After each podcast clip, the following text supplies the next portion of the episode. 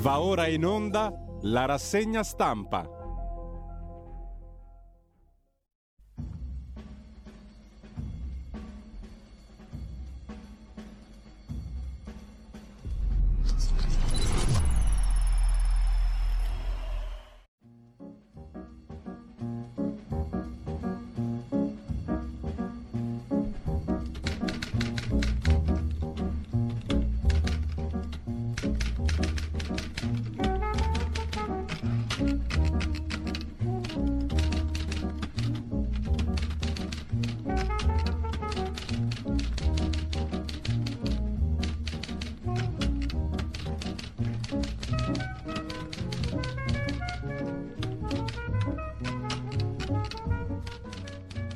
Cordiale buongiorno a tutte le ascoltatrici e a tutti gli ascoltatori da Giulio Cainarca. Ben trovati all'appuntamento con la rassegna stampa. È il 22 aprile, sono le 7.32.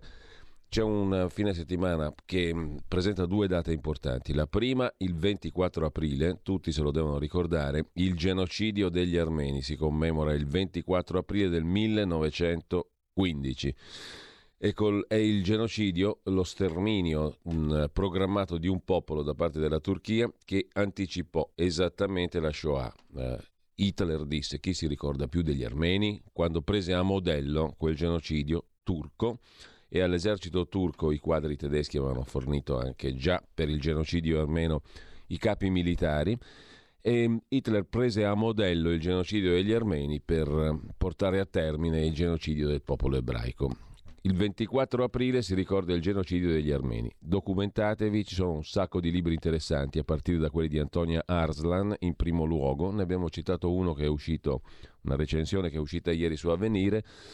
E, ehm, insomma, um, il modo per ricordare quella tragedia c'è e come. 24 aprile, eh, genocidio armeno. Il 25 aprile è il giorno della liberazione dal nazifascismo, il crollo definitivo del regime fascista in Italia eh, e proporremo il 25 aprile, presumo nella fascia delle 10 e mezza della mattina, visto che non ci sono dirette il 25 aprile, ma solo repliche, il 25 aprile proporremo alle 10 e mezza e in fascia serale, la fascia sostanzialmente dalle 18 alle 20, un incontro molto interessante che ho registrato ieri, ieri sera al Collegio Universitario Santa Caterina di Pavia, ha parlato Fiammetta Borsellino, figlia di Paolo Borsellino. Quest'anno è il trentennale delle stragi di Capaci e eh, via D'Amelio. Falcone, Borsellino, le loro scorte. Tanti giovani morirono eh, che erano di scorta dei due magistrati.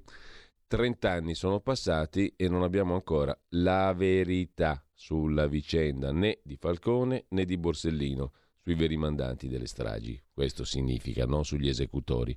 E si è potuto accettare in Italia che un falso pentito come Vincenzo Scarantino, insufflato eh, da inquirenti, cioè poliziotti e magistrati, abbia potuto raccontare delle balle clamorose, un depistaggio che è stato definito dalla sentenza del Borsellino Quater, quarto processo Borsellino per la strage, il depistaggio più clamoroso della storia d'Italia. Fiammetta Borsellino ha parlato in modo molto molto chiaro, a differenza di professori, giornalisti e compagnia bella, e ve la riproporremo perché è vero l'Italia si è liberata dal nazifascismo, ma non si è liberata da cancri profondi, altrettanto profondi, che sono rimasti tutti qua, in bella fila e in bell'ordine fino al 2022. Quindi alle ore 10 circa, 10 e mezza quello che sarà, e intorno alle 18 eh, avremo modo il 25 aprile di ricordare la liberazione non ancora compiuta, non ancora fatta dalla mafia e da tutto ciò che ci sta intorno, che vuol dire economia, che vuol dire politica, vuol dire servizi, vuol dire istituzioni. E non è un discorso qualunque, lo capirete benissimo riascoltando le chiarissime parole, mm, in primo luogo rispetto ai colleghi magistrati. Suo padre parlava di nido di vipere, sono in un nido di vipere alla Procura di Palermo e tra i colleghi magistrati, non solo della Procura di Palermo. Istituzioni quindi in primo luogo e non è un modo di dire, non è un luogo comune, non è qualunquismo, tutt'altro. Quindi ricorderemo la liberazione certamente a modo nostro, perché quello di cui ci siamo liberati è diventato anche retorica, non per sminuire nulla, sia ben chiaro. La liberazione dal nazifascismo è stata una, aspetto, una pagina importante, fondamentale anzi, questo va da sé della storia d'Italia, è giusto ricordarla.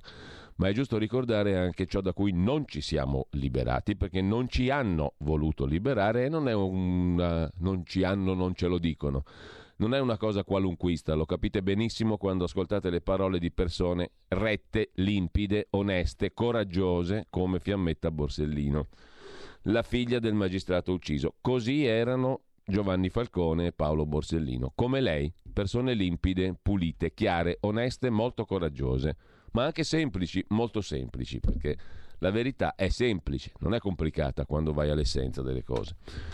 Quindi 24 aprile il genocidio degli armeni, 25 aprile Fiammetta Borsellino qui a Radio Libertà.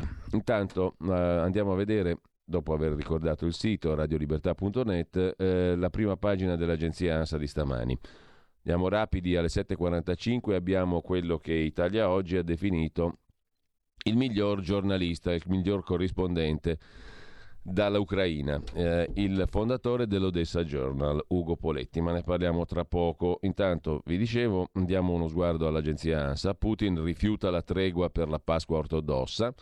Parla Biden a Kiev, storica vittoria dell'Ucraina, dice il presidente degli Stati Uniti. Fino a 9.000 residenti di Mariupol potrebbero essere sepolti in una fossa comune a Manhush, una cittadina a 20 km a ovest dalla città portuale ucraina assediata dalle forze di occupazione russe. Sostiene l'amministrazione locale di Mariupol, mentre Zelensky, il presidente ucraino al Fondo Monetario Internazionale, ha detto che l'Ucraina ha bisogno di 7 miliardi al mese. Sempre dalla prima pagina dell'agenzia ANSA torna la giornata della Terra, investiamo nel pianeta. Macron aumenta il vantaggio su Le Pen, 57,5 a 42,5% secondo le ultime rilevazioni pre-voto di ballottaggio di domenica, Biden ancora che dice Putin pensava di poter distruggere la Nato, invece ha ottenuto proprio ciò che non voleva, ha detto il Presidente degli Stati Uniti. L'omaggio a Sua Maestà arriva la Barbie, tributo alla regina Elisabetta d'Inghilterra e va subito a Ruba e poi sempre dalla prima pagina dell'agenzia ANSA anelli con le schegge delle bombe, l'orefice dei soldati, fedi e gioielli gratuiti per militari sfollati e un kamikaze, mentre il Fondo Monetario Internazionale parla di ripresa post-Covid lenta e la Banca Centrale Americana, la Federal Reserve, la Fed in sigla, è pronta al rialzo dei tassi. Preoccupa la prospettiva di tensioni sociali e scelte politiche. E di nuovo Putin ordinò a Kadyrov uccidete Zelensky. Kadyrov è il leader delle brigate cecene. Il leader ceceno fu ricevuto al Cremlino il 3 febbraio. E poi il Papa ha stretto la mano a un impresentabile, Orban, il premier ungherese Orban in Vaticano, non solo è stato ricevuto, ma il Papa gli ha anche sorriso e stretto la mano e l'avambraccio. Il pontefice loda l'Ungheria per l'opera di protezione dei rifugiati ucraini. Il Papa ha lodato l'Ungheria e Salvini ha incontrato Orban, non la Meloni, non l'ha incontrato la Meloni. Nuovo ok del Consiglio dei Ministri al decreto PNRR, entra il pacchetto sulla scuola, il Premier Draghi presiede da remoto il Consiglio dei Ministri.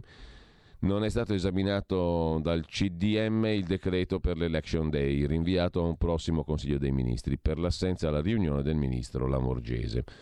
Sempre dalla prima pagina poi del l'agenzia ANSA i numeri della Covid, eh, la regina d'Inghilterra che compie oggi 96 anni con la Barbie annessa in suo onore, Elisabetta II festeggia in forma privata il suo compleanno, la scorsa settimana la visita di Harry al castello di Windsor. E poi Netflix che affonda, perde il 40%, brucia 58 miliardi. Cronaca nera in Brianza, ai Curzio, Monza, uccide la madre di botte e avvisa i carabinieri. Una donna 58enne è stata uccisa a calci e pugni dal figlio 24enne. Al culmine di una lite, trovati un lavoro, ha detto lei a lui. A quanto è emerso è stato lo stesso omicida a telefonare al 112 e a confessare il delitto. Altro delitto lì vicino, alla Bergamasca, imprenditore ucciso in casa, forse per rapina. Per il ponte del 25 aprile, oltre 9 milioni di italiani in viaggio, ci racconta ancora l'agenzia ANSA. 92% resta in Italia, destinazioni top, le città d'arte, scrive l'agenzia ANSA in prima pagina. Lasciamo l'ANSA e andiamo a vedere adesso la prima pagina del Corriere della Sera, anche se tra pochi minuti andiamo a vedere le prime pagine di oggi. Tra pochi minuti avremo con noi Ugo Poletti, direttore dell'Odessa Journal. Andiamo a vedere, dicevo, velocemente le prime pagine. Il Corriere della Sera apre la prima pagina di oggi con l'attacco all'Ucraina assediati ma Mariupol resiste, Putin, lo zar come lo chiamano ormai in tanti, proclama la presa della città, ma l'Ucraina e gli Stati Uniti negano. Non c'è la prova che Mariupol sia stata presa da Putin. Vladimir Putin e il suo ministro della difesa Shoigu celebrano la presa di Mariupol ma Stati Uniti e Kiev negano, non ci sono le prove, la città è assediata ma continua a resistere, dicono fonti statunitensi ed ucraine.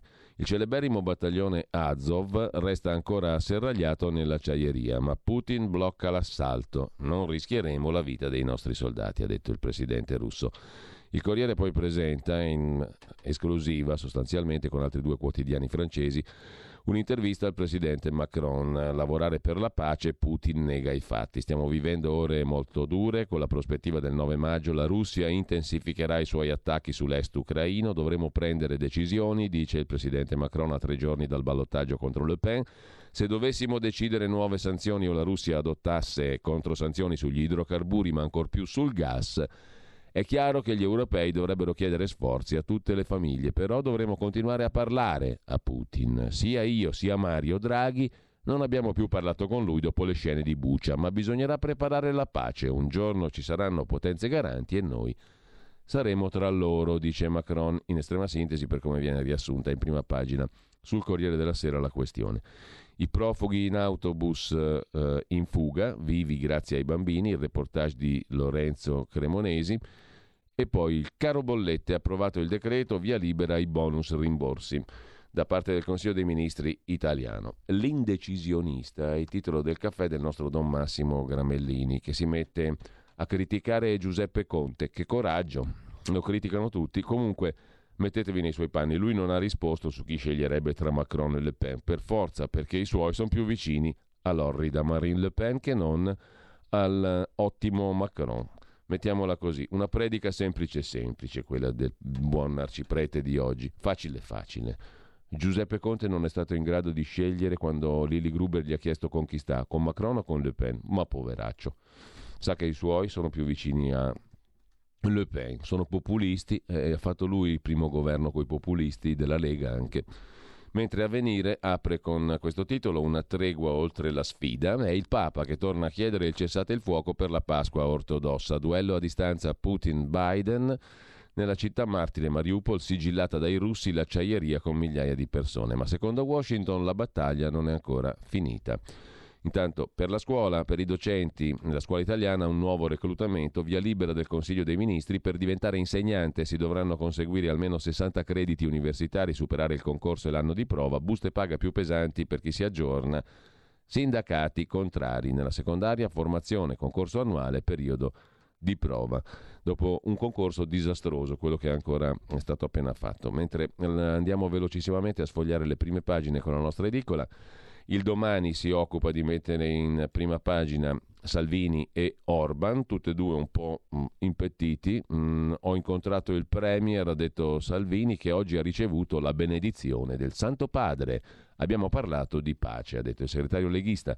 Mentre i governi europei isolano Orban, ma non lo ha isolato il Papa, che l'ha accolto con grande favore, Salvini si fa i selfie con lui a Roma.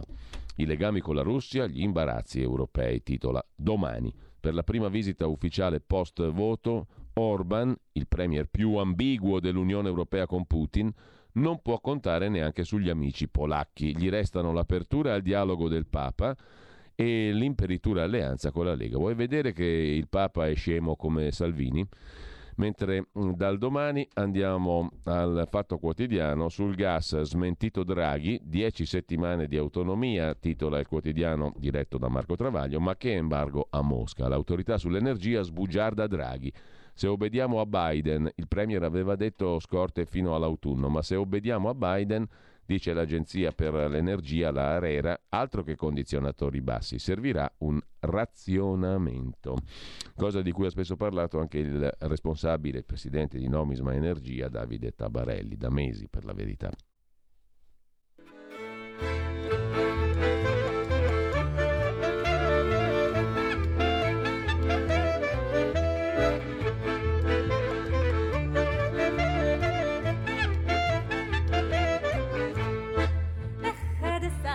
прощай, Одесса, Ir nukdir velik ben kendim ama ты моя.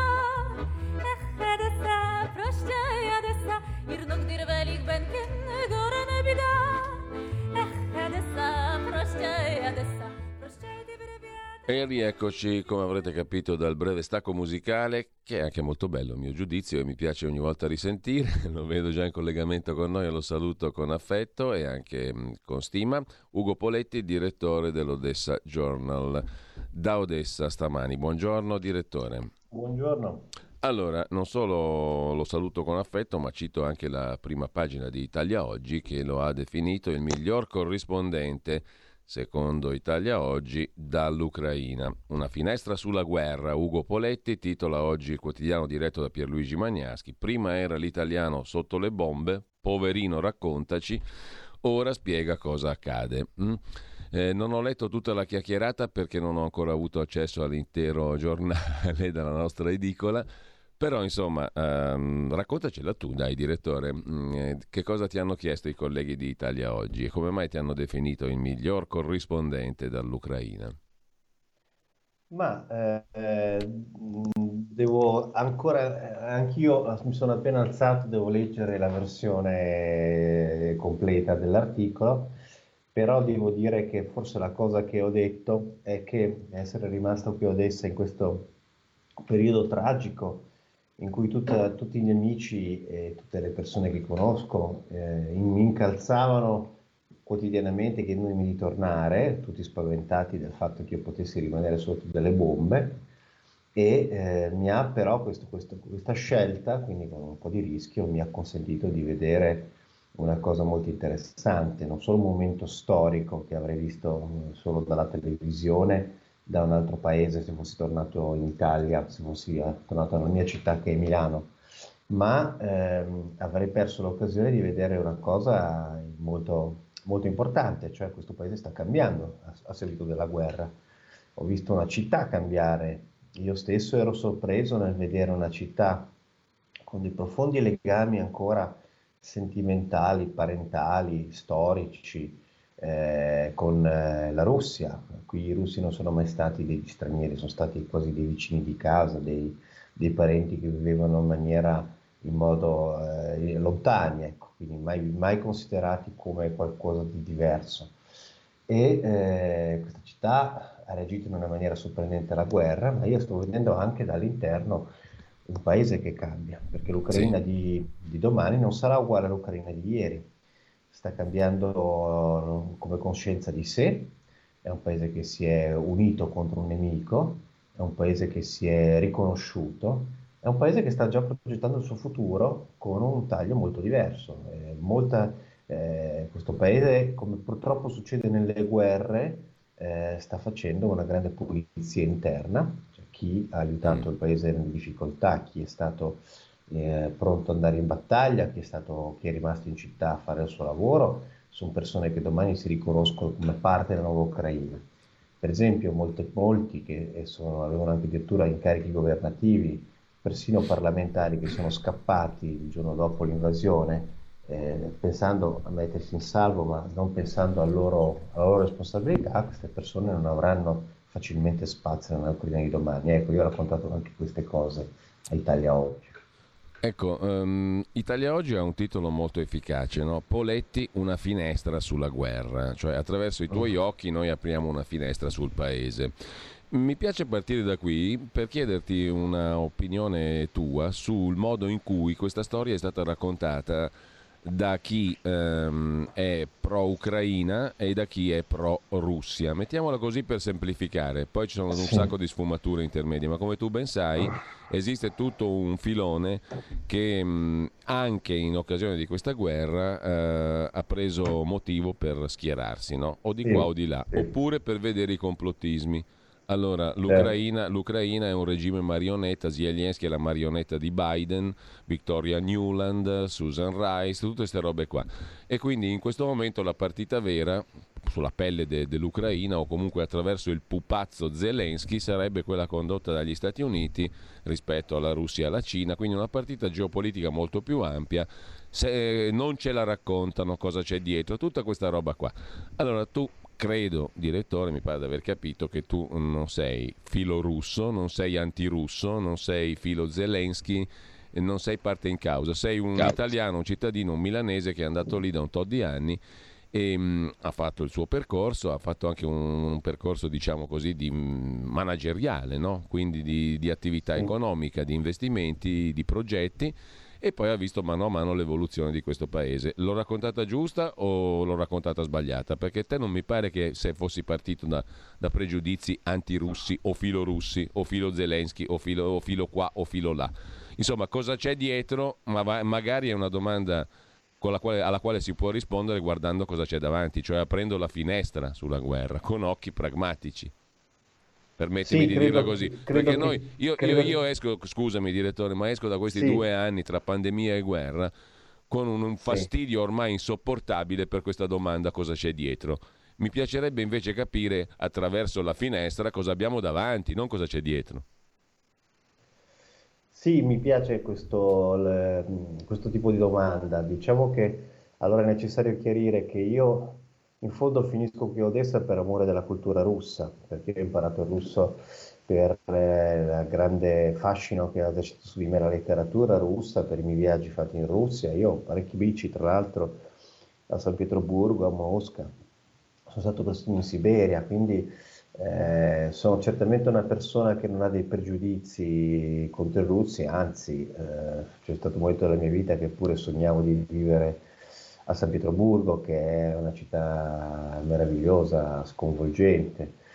Ma mh, devo dire che eh, sì, bisogna aprire gli occhi, bisogna aprire questa finestra e avere il coraggio di mh, studiare un qualcosa di nuovo eh, senza questi pregiudizi, perché questo desiderio di applicare eh, vecchi schemi, eh, vecchie categorie, eh, non aiuta a comprendere facilmente la realtà. Per esempio, eh, io posso capire che eh, l'Italia sia in una situazione, gli italiani, la Repubblica Italiana sia in, eh, in qualche modo eh, sconvolta del fatto di vedere che A, le guerre scoppiano, B, scoppiano tra eh, popoli che conosciamo. Perché io mm. credo che la cosa più imbarazzante sia per, eh, per, per l'italiano medio eh, di scoprire che le guerre non sono più soltanto guerre tribali, perché se scoppiano in mm. Africa in qualche modo lo accettiamo. Se, scoprono, se scoppiano in Medio Oriente, fondamentalmente sono guerre intestine tra etnie che però insomma, eh, le, si sono combattute per tanti anni, quindi che si, che si ammazzino tra di loro in Siria, non vorrei essere cinico, è una cosa che non scuote l'opinione pubblica, scuote la morte, scuotono i profughi, ma che si combattano lì, tutto sommato se ne fa una ragione. Ma noi i russi li conosciamo e come conosciamo gli ucraini, perché li abbiamo in casa. Allora, so, a, tre o- sono... a tre ore di volo da Milano c'è la guerra. Esatto, c'è la guerra, c'è la guerra tra due popoli che sono praticamente vicini all'Europa, non sono popoli lontani, non sono popoli di, di un altro continente. Poi gli ucraini li conosciamo perché eh, l'Italia ha moltissime badanti, ha moltissime per persone che sono venute negli anni eh, passati e sono, sono entrati nelle nostre case, quindi idem per i russi con cui ci sono delle relazioni culturali e anche economiche da tempo. Quindi veramente è una cosa inspiegabile e allora in una situazione di questo genere capisco che è facile la scorciatoia intellettuale, cioè chi c'è dietro. Eccetera. eh, in verità eh, bisognerebbe, e, e, soprattutto poi queste scorciatoie intellettuali arrivano a delle conclusioni molto strane. Per esempio, io ho visto messo sullo stesso piano eh, Zelensky e Putin in certe situazioni, anche in una vignetta che ha fatto molto discutere. Sì. Però dobbiamo avere anche il coraggio di dire chi è che ha invaso e chi è che si difende, perché eh, non so come avremmo preso negli, nel 1939 l'invasione di Hitler nella Polonia qualcuno che avesse messo in una vignetta sullo stesso piano Hitler con eh, che ne so, il presidente polacco. Insomma, oggi il giudizio storico noi ce l'abbiamo molto chiaro. Eh, chi ha invaso eh, la Polonia è uno e quindi eh, il giudizio negativo non può che andare chi ha fatto esplodere anche quella guerra. I polacchi anche loro erano delle persone aggressive, eh, sia chiaro. I polacchi avevano un regime paramilitare, i polacchi erano abbastanza intolleranti e intransigenti. Quindi, però, io non, non, lo, non, lo, trovo uno storico che dice che la colpa dell'invasione della Polonia è anche colpa dei polacchi. Insomma, questa è una cosa, mi sembra una forzatura. Oggi siamo allo stesso, allo stesso livello. Io eh, sono molto turbato nel vedere che con, con, molta probabilità il 25 aprile eh, hanno chiesto in alcune manifestazioni di partigiani di non vedere le bandiere eh, ucraine. Beh, questa mi sembra una scelta politica veramente eh, miope e infelice.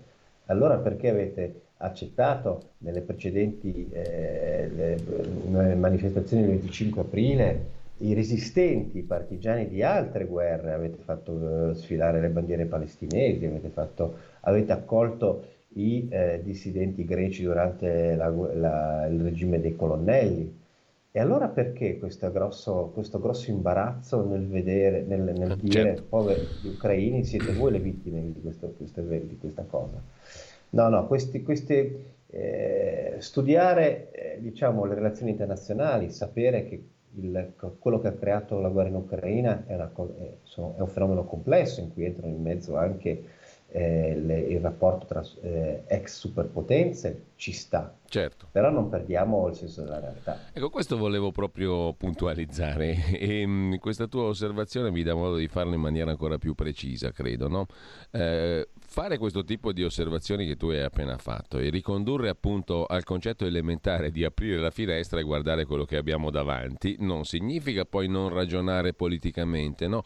Come hai detto tu, ci sono cause profonde e ci sono anche interessi geopolitici molto ampi in gioco, no? È evidente, è chiaro, ma questo potremmo dirlo per la Polonia, potremmo dirlo appunto per le repubbliche baltiche, potremmo dirlo per tutta la cintura di stati dell'ex Unione Sovietica intorno alla Russia, no? Eh, quindi mh, mm, questo discorso, un discor- è un discorso più generale. Non significa non uh, pensarla come Kissinger, per esempio. No? Kissinger, stracitato in queste settimane, eh, diceva uh-huh. che bisognava fare in modo che la Russia fosse un alleato, non un nemico.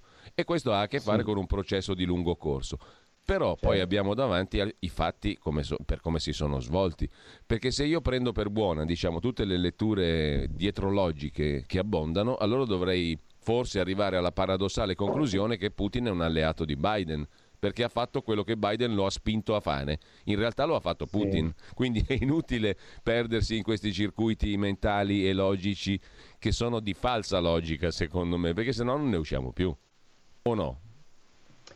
Sì. Um... Cioè, il fatto semplice allora... è che c'è un, t- un, capo di Stato che ha invaso un altro Stato, sì. no? Sì. Eh, eh, che, che abbia fatto che lo abbia fatto perché è stato pressato, perché è stato, diciamo, in tutti i modi spinto a farlo, beh, però l'ha fatto.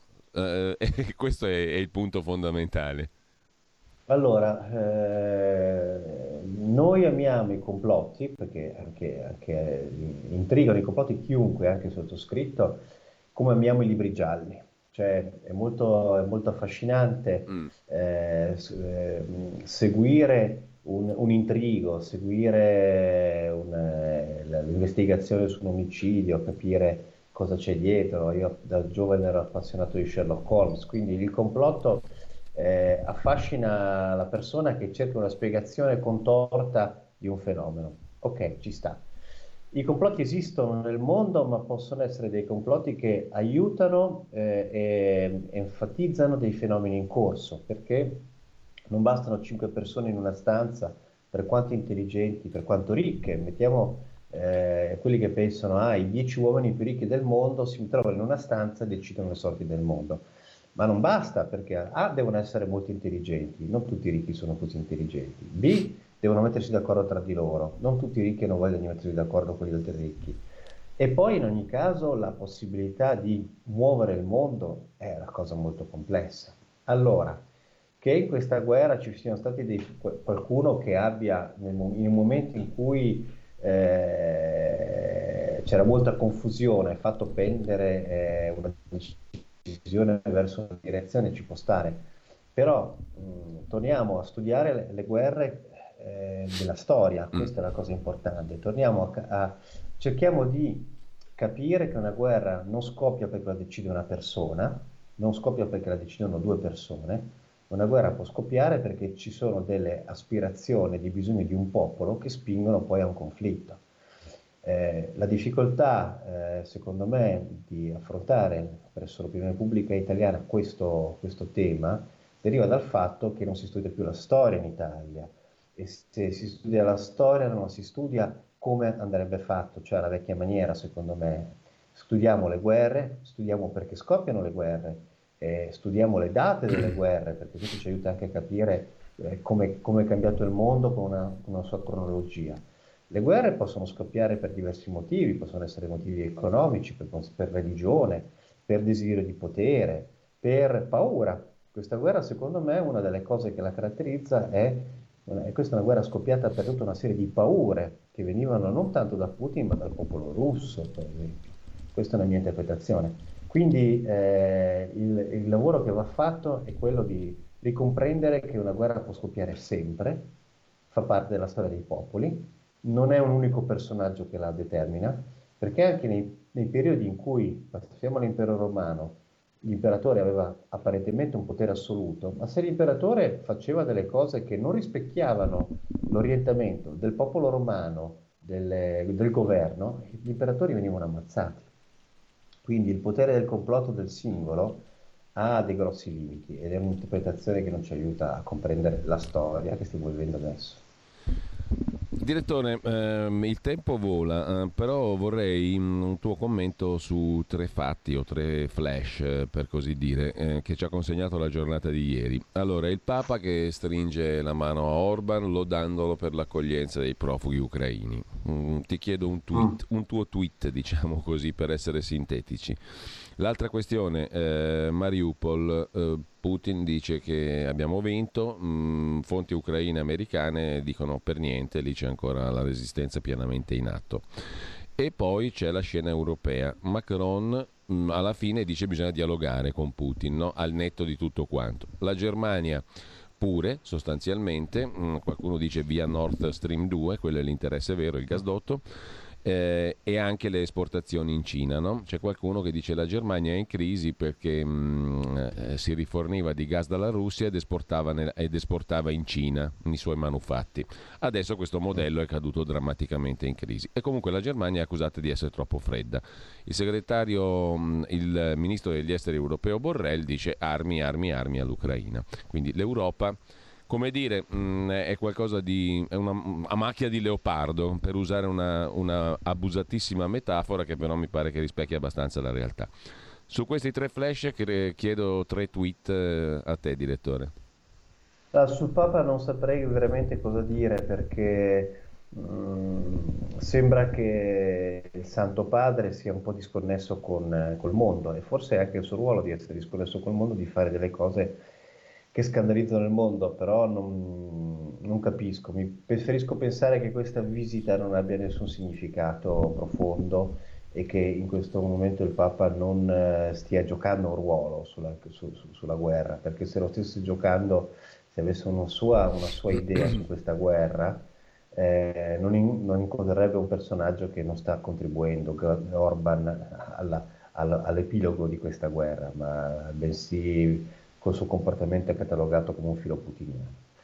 Ehm, per quanto riguarda invece il eh, Mariupol, la resa, beh, qui iniziamo, inizia uh, il difficile compito della propaganda russa. La propaganda russa deve fare in modo di presentare al popolo russo una vittoria dove non c'è. Cioè, non solo i russi hanno fallito eh, completamente, questo è il più grosso smacco militare dell'esercito russo dei tempi della seconda guerra mondiale.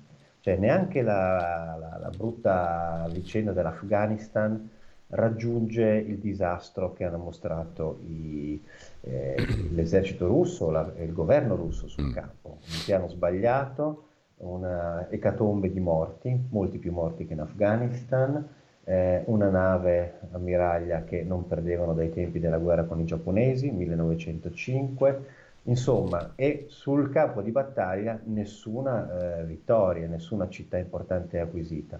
Dire che Mariupol è loro è eh, cercare di ingannare il popolo russo, di fatto ci sono ancora dei resistenti in quella, in quella città. Per tornare all'Europa, sì. io eh, ritengo, vedo una cosa, c'è una cosa che, che, dobbiamo decidere. Chi fa la pace con Putin? La fa l'Europa o la fa Zelensky? Perché eh, se accettiamo che la Russia che, che, ha invaso l'Ucraina, beh, allora è l'Ucraina che deve decidere eh, come fare la pace. Perché Macron dice in un'intervista, riportata anche oggi dal Corriere della Sera, altre due testate francesi, che è Zelensky che gli ha chiesto di tenere il canale con Putin a Macron. Eh, può darsi, eh, può darsi che, che, che, certamente Zelensky ha bisogno dell'appoggio diplomatico eh, di tutti, soprattutto dei paesi europei e degli Stati Uniti, ma poi alla fine essere, devono essere i due capi di Stato dei paesi in guerra che devono intendersi. Eh, continuare a mh, parlare direttamente con Putin, con Putin che fino adesso ha, eh, ha diciamo, delegittimato l'interlocutore, il paese che, che, attacca, anche per un motivo molto semplice. Putin deve dire ci ritireremo dall'Ucraina oppure ci fermiamo l'operazione in Ucraina perché la Nato è troppo forte. Quello lo può dire al popolo russo. Cioè noi non possiamo combattere contro tutta l'Europa e gli americani, ma non può dire al popolo russo che gli ucraini con il loro esercito ci hanno umiliati. Ecco, per, eh, quindi da un punto di vista propagandistico gioca a favore di Putin che siano gli europei ad andare a chiamarlo, a visitarlo, perché deve reggere questa finzione. Però nel concreto le trattative eh, e le, la comunicazione di Francia e Germania devono mettere in chiaro che loro stimolano, ma poi devono fare in modo che siano i due, i due principali protagonisti a sedersi intorno a un tavolo. Zelensky non accetterà mai una pace fatta tra, decisa tra Putin e, e Europa e Stati Uniti con lui non presente, come fecero i cecoslovacchi alla conferenza di Monaco nel 1938. Io vorrei ricordare questo, questo uh, importante episodio. A quella conferenza Chamberlain e Daladier si incontrarono con Hitler e Mussolini per decidere il destino della Cecoslovacchia. A quella conferenza i cecoslovacchi non erano presenti al tavolo, erano in un hotel che aspettavano di essere chiamati. Allora, vogliono far fare agli ucraini la fine dei cecoslovacchi, perché i cecoslovacchi poi furono obbligati ad accettare le decisioni prese da Francia e Inghilterra insieme a, a, all'Italia con la Germania. No, eh, gli ucraini non accetteranno questa cosa, gli ucraini eh, non rinunceranno a essere loro a avere l'ultima parola sui trattati di pace. Direttore, ehm, ci salutiamo qua per non abusare anche del tuo tempo. Se sei d'accordo ci sentiamo lunedì in apertura di lunedì settimana. Trasmet- trasmettete il 25 aprile? Ah no, scusami, lunedì, lunedì non, non, siamo in diretta, martedì allora. Eh, esatto, facciamo martedì così commentiamo cosa è successo il giorno prima. Benissimo. Ugo Poletti, una finestra sulla guerra. Mi piace questo titolo di Italia Oggi e questa definizione, molto bella. Um, e soprattutto rispecchia quello che dovrebbe essere il lavoro del giornalista, fare in modo che si apra la finestra e che chi lo ascolta, lo legge, lo vede, possa vedere delle cose. Hm? non essere indottrinati eh, in nessun modo. Eh, io ringrazio Ugo Poletti, eh, direttore dell'Odessa Journal. A martedì allora, direttore, grazie. A martedì.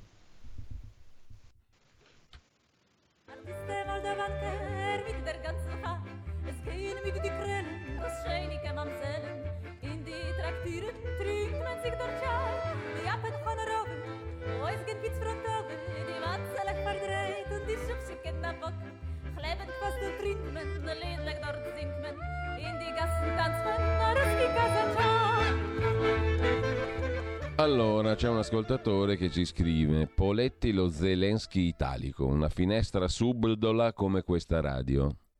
Pe- ho chiesto perché all'ascoltatore via WhatsApp. Perché subdola? Risposta: perché trasuda di falso libero giornalismo quando invece si esercita una propaganda sottile di regime. Io non ho niente da aggiungere, se non che mi sento libero e pulito e limpido, poi eh, e agisco in perfetta coscienza, sbagliando magari, eh, tante volte. Anzi, ogni giorno non so quanti sbagli fa, tanti, come tutti naturalmente, però di sicuro non mi sento né subdolo né falso né propagandista sottile, tantomeno sottile. Quindi non lo so, poi ciascuno la vede a modo suo, sia chiaro, sia ben chiaro.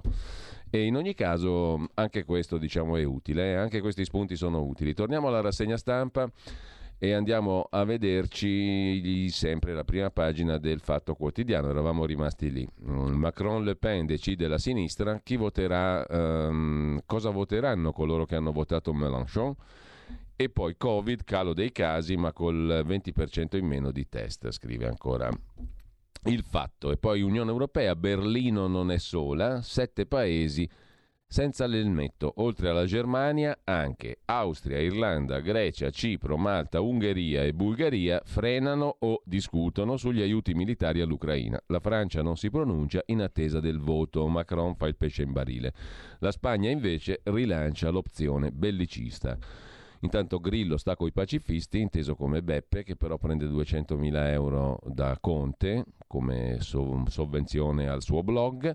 Non inviamo armi. Il garante, cioè Beppe Grillo, è andato in missione a Roma, una girandola di incontri a Roma per il fondatore del Movimento 5 Stelle che ribadisce la vocazione del movimento nato il 4 ottobre. Giorno di San Francesco, d'Assisi, pace sono venuto a dare una mano sui temi a Conte, il quale esclude ricadute sul governo.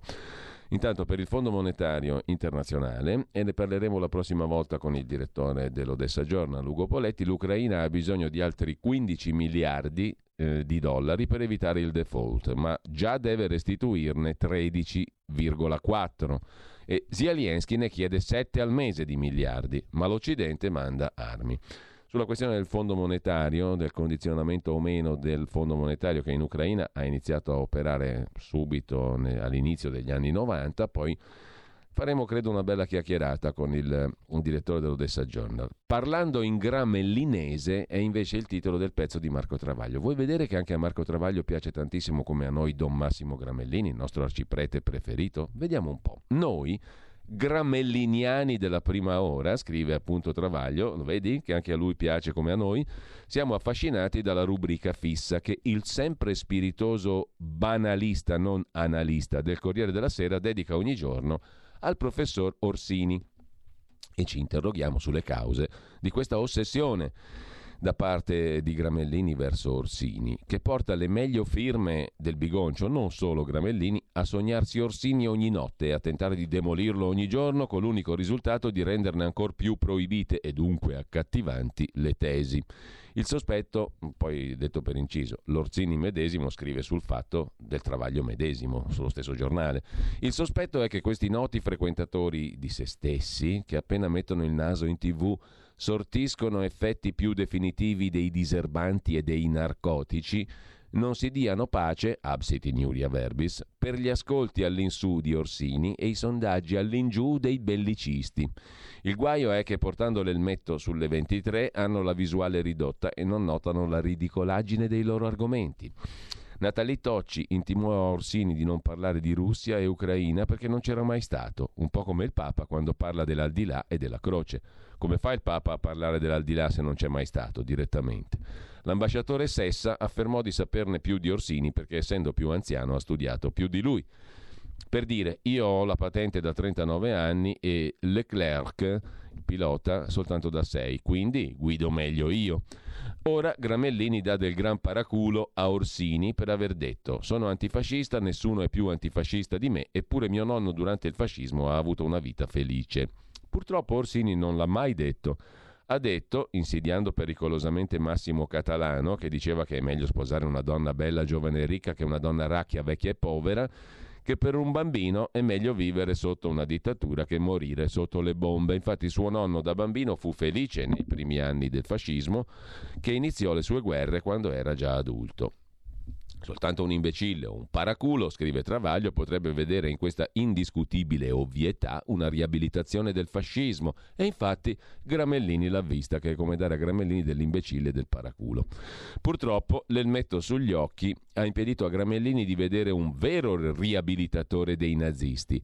Gramellini, che un mese fa, su Rai 3, pagato coi nostri soldi, diversamente da Orsini, sciolse un epinicio all'eroico comandante nazista del battaglione Azov, la simpatica milizia ucraina con le svastiche stilizzate che da otto anni viene denunciata da ONU, OSCE e Amnesty per crimini di guerra e torture nel Donbass ai danni dei civili russofoni e ora, armata fino ai denti dai buoni, si è asserragliata nell'acciaieria di Mariupol con centinaia di donne e bambini da usare come scudi umani. Sono i bimbi che tanto preoccupano quel fascista paraculo di Orsini e che presto l'intrepido antifascista Gramellini esalterà come mascotte volontarie dell'Azov Jugend, fiere di resistere nell'acciaieria con la svastichetta sul bavaglino. Ora indovinate un po' chi è il fascista e soprattutto il paraculo, conclude Marco Travaglio in prima pagina sul suo fatto quotidiano. Dal fatto al foglio, il passo è breve, abbiamo in prima pagina da segnalare Giuseppi che assume Grillo, contratto da 200.000 euro all'anno per sostenere il portale di Beppe Grillo. Il costo del silenzio, scrive il foglio in prima pagina, mentre sempre dalla prima pagina vi segnalo la conversazione con Vittorio Emanuele Parsi, professore di relazioni internazionali alla Cattolica di Milano e editorialista di svariati quotidiani, la guerra in Ucraina ha fatto entrare la Germania, sostiene il professor Parsi, in crisi di identità dal rapporto con la Russia alla politica di difesa. L'ordinato mondo che i tedeschi avevano in mente è saltato. In quel mondo la sfida principale era la transizione ecologica.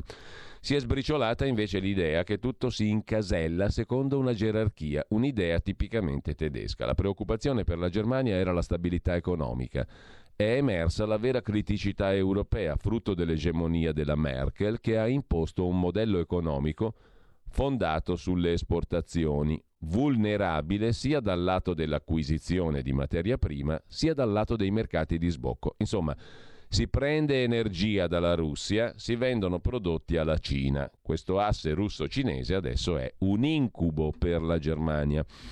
Il professor Parsi ha scritto un libro, Titanic, il naufragio dell'ordine liberale, nel quale descrive le fragilità del sistema occidentale. Così sul foglio in prima pagina. Dalla prima pagina del giornale invece due titoli. Presa Mariupol anzi no, Putin non attacca l'acciaieria, è un trucco per fingere il trionfo, scrive il giornale, e poi la sentenza che ci porta nel caso Berlusconi e mafia. Altri colpi al teorema.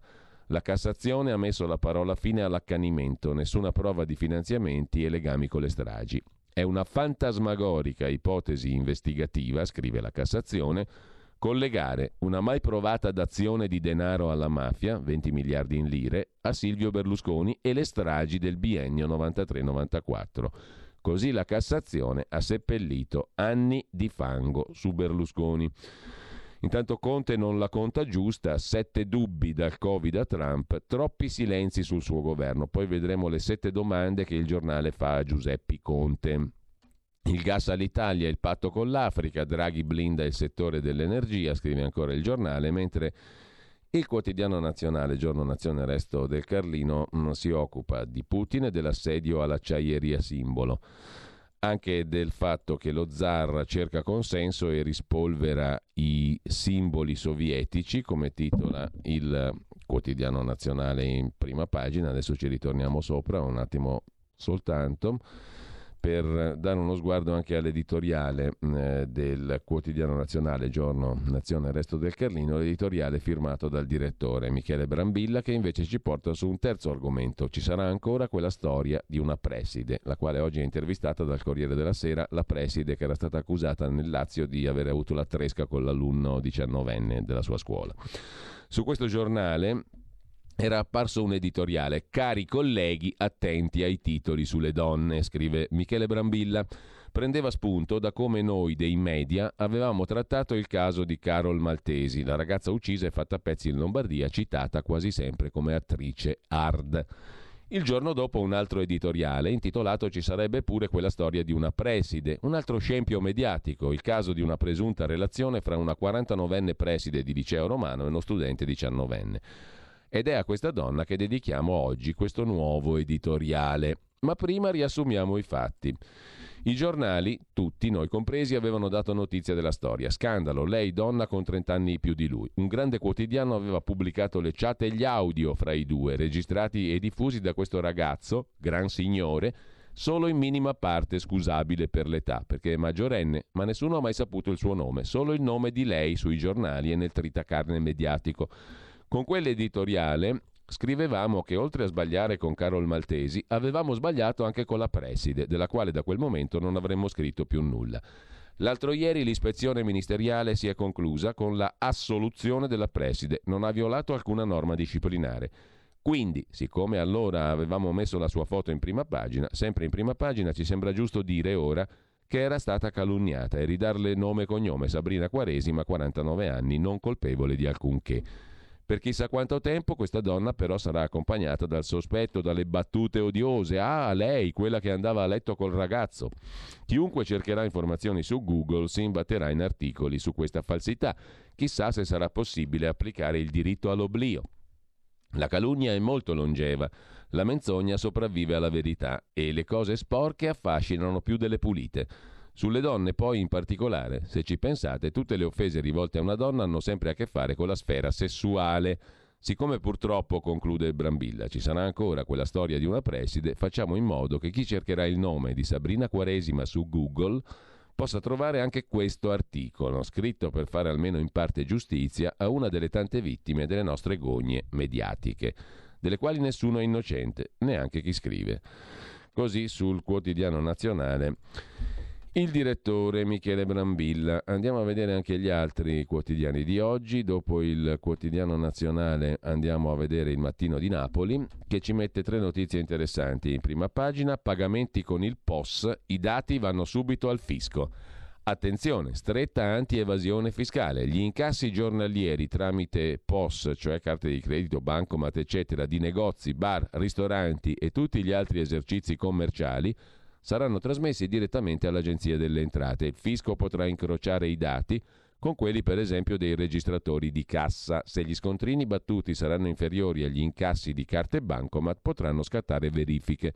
La novità è nel decreto sul PNRR, il piano di ripresa e resilienza che ieri il governo ha approvato per la seconda volta. E poi ancora altro che recovery al sud, si vive sempre di meno. L'Istat ha stabilito che dopo la Covid aumentano i divari con il Nord. Il long Covid non è solo un dato clinico, è un fenomeno sociale. La pandemia ha scavato nella società con effetti di lungo periodo, aumentando i divari fra Sud e Nord. A disegnare il quadro l'Istat, che ha detto che al Sud si vive sempre di meno, giovani più insicuri, donne più più penalizzate, scrive il quotidiano napoletano. Poi una curiosità, eh, le aste televisive, le televendite di opere d'arte o presunte tali e ehm, da Arzano 50.000 quadri a Berlusconi. Ma dove li avrà messi 50.000 quadri Berlusconi, anche regalandoli? Ero in diretta, racconta Salvatore Monti, e presentavo quadri da vendere. Mi dissero che c'era in linea Berlusconi, pensai a uno scherzo, dissi di riattaccare il telefono, lui richiamò dicendo che era caduta la linea. Così racconta questo che è uno dei più noti televenditori di arte della TV, Salvatore Monti. Da quella sera di tre anni fa a Silvio Berlusconi, che a maggio sarà a Napoli per la convention di Forza Italia, Monti ha venduto 50.000 opere tra quadri e statue, quasi tutte vendute dalla società di Arzano, appunto, in Campania, presso cui Monti lavora.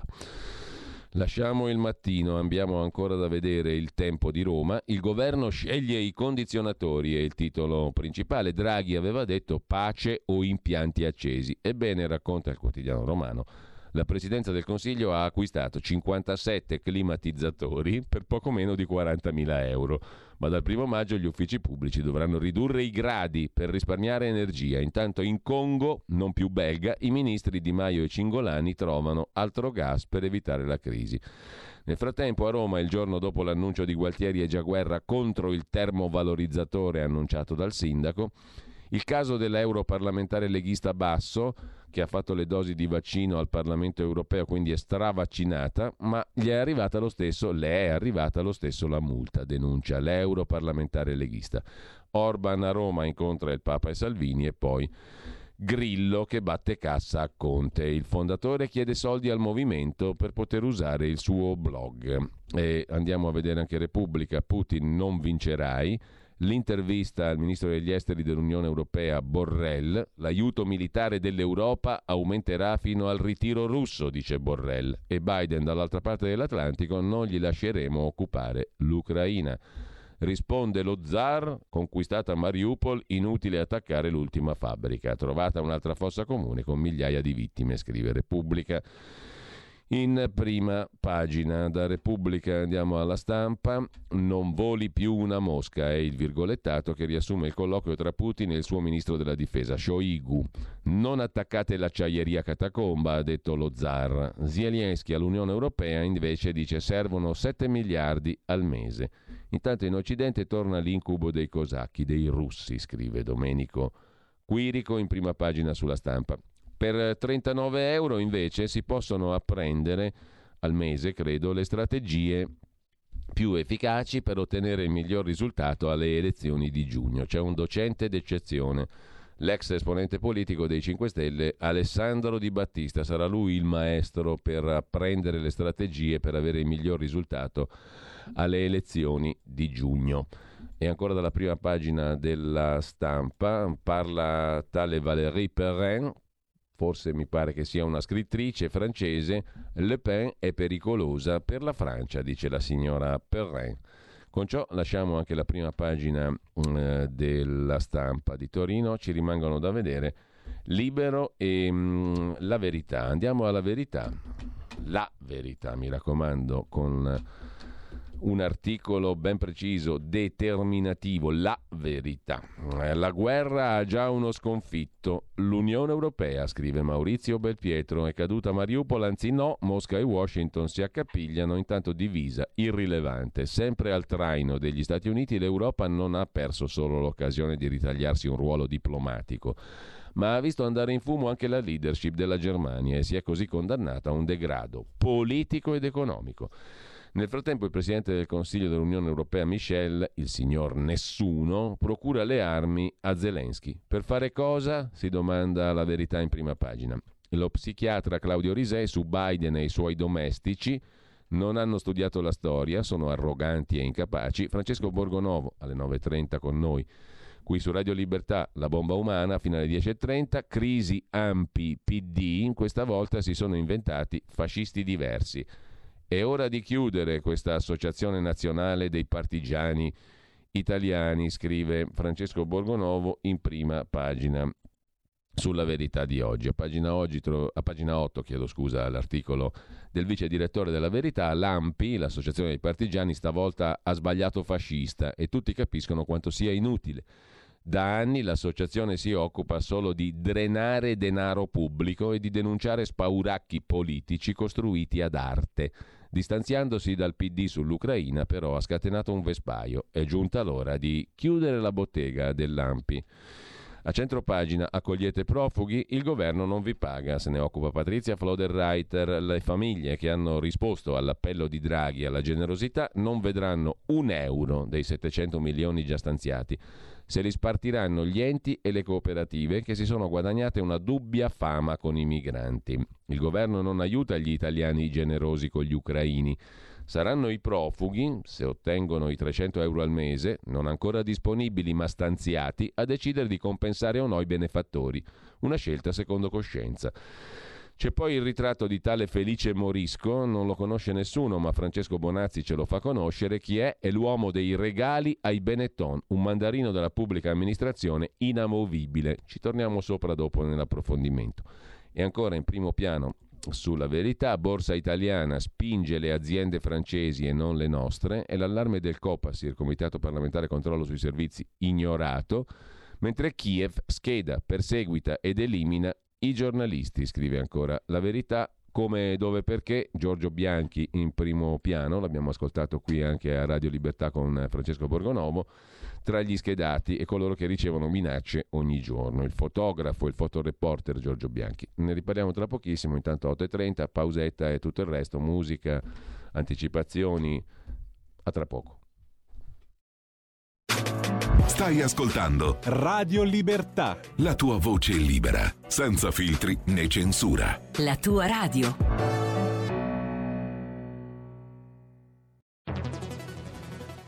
Scopri Radio Player. Oltre 130 radio nelle tue mani con un touch. Da ascoltare ovunque, anche on demand. Scarica gratis l'app Radio Player e vivi una nuova esperienza digitale. Radio Player, l'app ufficiale delle radio italiane. Anche Radio Libertà è su Radio Player Italia.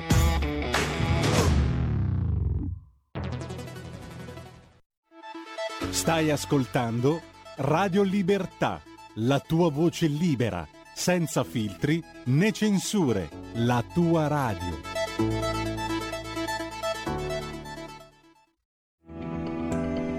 Il meteo.it presenta le previsioni del giorno.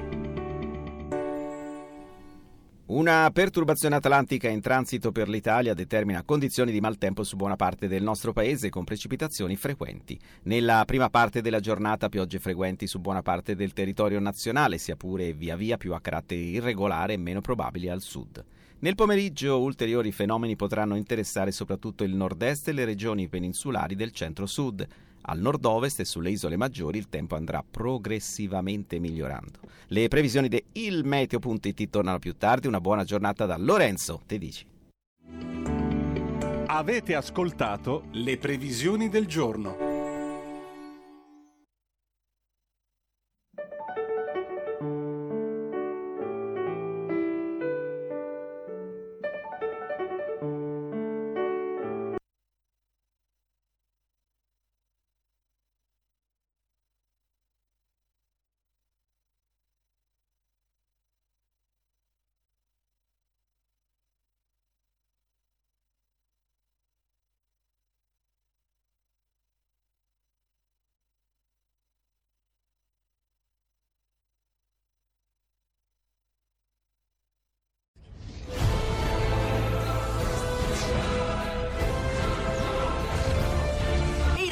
sono Spider-Man. Quale migliore modo di se non andare al cinema a vedere il vostro supereroe preferito? Vi aspettiamo!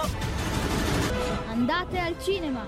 Portate i vostri figli! Un film per grandi e piccini! Con, Con Movie Time! La magia del cinema! Con, Con Vincent! Wow!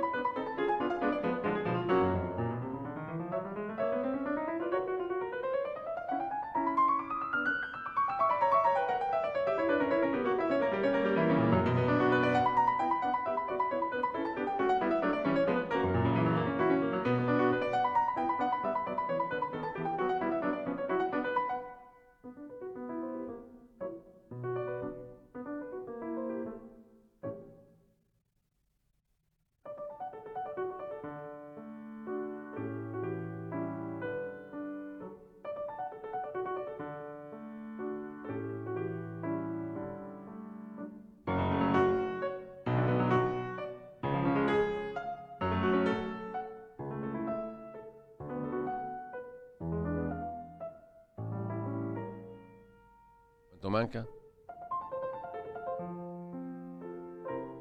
È il bello della diretta. Quanto manca? Quanto mancava per curiosità la conclusione di questo brano? Federico in regia, due minuti. Peccato perché l'avete riconosciuto? Credo di no, non è facilissimo riconoscerlo. Facciamo un giochino subito con la nostra Malika Zambelli che dovrebbe già essere in collegamento telefonico con noi. Malika, Ciao, rico- buongiorno innanzitutto. Buongiorno. E hai riconosciuto l'autore di questo delizioso brano per pianoforte? No, ma è una domanda No. difficilissima, eh, ma avesse fatta a me, ma manco morto sarei in grado di Perché rispondere. Se fosse stato Mozart magari l'avrei anche riconosciuto, però così mi cogli impreparata. Beh, insomma, non è che sei andata tanto lontano per levità, grazia, eleganza, leggerezza, eccetera. Gioacchino Rossini, che il 21 ok. aprile, il 21 aprile oggi del 1804, alla tenera età Mhm. di 12 anni, si esibisce per la prima volta a Imola come cantante, niente po' di meno, dopo aver scritto le sei sonate a quattro, perché era un genietto, mica da poco neanche lui. Un eh. po' come Mozart, ecco. A 12 anni fa il cantante, ma aveva già scritto sei sonate a quattro strumenti. Questo qui che abbiamo ascoltato adesso è un eh, brano tratto dai Pièces de Vieillesse, il mio francese è orribile, cioè pezzi della vecchiaia. Quatre mendiants, quattro mendicanti, questo era il numero uno. I fichi secchi si intitolava, hm? senza nessun riferimento metaforico a nulla, per carità. Intanto, Malika, di che cosa ci parli oggi alle 12 nel tuo Stai Karma e con chi? Allora, oggi è un argomento misterioso, ma credo che, e spero soprattutto, che possa interessare anche i più scettici, perché racconteremo la storia del rapimento alieno più famoso in Italia e tra i più famosi al mondo, perché è stato un caso eclatante che ha interessato non solo la stampa nazionale, ma anche quella internazionale, che è diventato un fatto di cronaca, perché appunto fu aperta un'inchiesta su questo, su questo rapimento e mh, sul posto dove eh, questo signor Pier Fortunato Zanfretta, che ai tempi era un metronotte, un metronotte genovese, arrivarono i carabinieri che riscontrarono appunto delle anomalie, tra cui buchi profondissimi nel terreno, delle impronte enormi sul terreno, insomma cose inspiegabili che ad oggi restano dei misteri. Stiamo parlando di 44 anni fa, quindi era il 1978 e eh, Pier Fortunato Gianfretta eh, stava appunto facendo il turno, no- il turno di notte e eh, è stato ritrovato dai suoi colleghi in stato di shock eh, in zona diciamo vicino a Genova. E da lì insomma è nata tutta questa, questa si è aperta questa inchiesta, i carabinieri hanno fatto delle indagini, scoprirono che la stessa notte altre 50 persone avevano avvistato un UFO in cielo e, e quindi oggi la, avremo oggi la fortuna di avere con noi proprio il protagonista della storia, che appunto è Pier Fortunato Zanfretta, il quale dice di avere ancora oggi contatti con questi esseri rettiliani che, chiama- che lui chiama i Dargos. Tra i, quali, tra i quali, come tutti sanno, c'è anche Draghi, Mario Draghi. Sì, p- esatto, è proprio il No, dico, del, lo accusano, no? Eh, lo accusano di essere un rettiliano pure a lui, lo È accusano. vero, sì, sì, questo È giusto, no? Ci sono tutti i... probabilmente a capo. Infatti lui dice che il capo non l'ha mai visto bene. Eh, l'abbiamo visto, no- l'abbiamo visto noi purtroppo, capisci? Eh, Eh. eh, lo so. Sto scherzando naturalmente. Sto scherzando. Scherzi, scherzi a parte, ma non troppo. Mm. E- ecco, ehm, insomma, lui è stato poi sottoposto ad ipnosi, a- è stato interrogato sotto fiera della verità, non sono state mai riscontrate anomalie, non, non sono state riscontrate neanche anomalie psichiatriche, quindi resta proprio un mistero enorme quello di Zanfretta. E oggi con noi ci sarà anche Vincenzo D'Amato che è un eh, dottore in psicologia, ipnologo ed esperto di abduction, proprio che ci dirà la sua rispetto a questo caso che è avvolto ancora oggi nel mistero. Bene, allora grazie a Malika Zambelli, mm, appuntamento alle ore 12 e staremo tutti a sentire naturalmente. mm? Grazie Giulio. Per questa incredibile storia, è il caso di dirlo. Mentre, grazie a Malika Zambelli, mentre vediamo un po' cosa ci propone la nostra radio oggi. Andate sul sito, palinsesto, tutto il resto, per carità. eh, dopodiché abbiamo, vabbè, la rassegna stampa la sto facendo io. Dopo abbiamo Zoom stasera. Io sto scorrendo la pagina così come viene. Zoom Green, Lorenzo Viviani e Paolo Formentini in particolar modo. Prima c'è l'assurda storia di cui abbiamo parlato poco fa, dell'eurodeputata Alessandra Basso. tre dosi di vaccino tra Bruxelles e Strasburgo e una bella ma immotivata multa da 100 euro, appioppata dall'Agenzia delle Entrate, perché l'Italia non sa che lei si è vaccinata e quindi deve essere punita. Questa sera alle 18 ne parla Antonino Danna in Zoom. Oltre la pagina, la sempre interessante rubrica curata da Pierluigi Pellegrini dopo la bomba umana di stamani di Francesco Borgonovo si occupa quest'oggi con Francesco Giubilei, saggista, editore, della questione del 25 aprile, che per molti è San Marco, per altri invece è diventato soprattutto un'occasione per dividersi e per odiarsi. Abbiamo poi anche eh, un altro nome di sicuro interesse, ne abbiamo letto la, lo scorso giorno, ieri, eh, della riunione con i vertici della Lega, una serie di esperti, professionisti, accademici e via dicendo. Qui c'è il numero uno, Giuseppe Valditara, docente di diritto, che si è occupato di confrontarsi con Matteo Salvini e con gli altri esponenti della Lega e di Lettera 150, un gruppo che è nato durante la pandemia di 150 professori universitari, oggi 250 tra loro il politologo Alessandro Amadori, Maurizio Grigo, un già magistrato del Pullman Pulite, l'oncologo Luigi Cavanna e tanti altri. Giuseppe Valditara indica come prospettiva di riferimento il pensiero lungo, cioè la capacità di avere una visione almeno per i prossimi dieci anni. Alle 11.05 non perdetelo con Pierluigi Pellegrini. Infine la parola di scrittore Daniele Grillo eh, e mh, mm, Patrizia Gallini di Ardeche Comunicazione si parla di letteratura. Nell'ultima parte della trasmissione di Pierluigi Pellegrina alle 11.35. Una mattinata molto interessante come state vedendo e poi naturalmente c'è l'approfondimento della cronaca dai territori d'Italia, cronaca spicciola, cronaca di tutti i posti curiosi, interessanti che la politica, la società e l'economia offre in Italia, un mestiere incredibile quello che fa Semivarin, andando a scovare tutte le cronache territoriali. Potere al popolo, potere ai territori, quello deve essere lo scopo della trasmissione, come è, dalle 13 alle 15. Vi basta? Non vi basta? Vabbè, ehm, poco da aggiungere. Intanto mh, mm, torniamo a che cosa?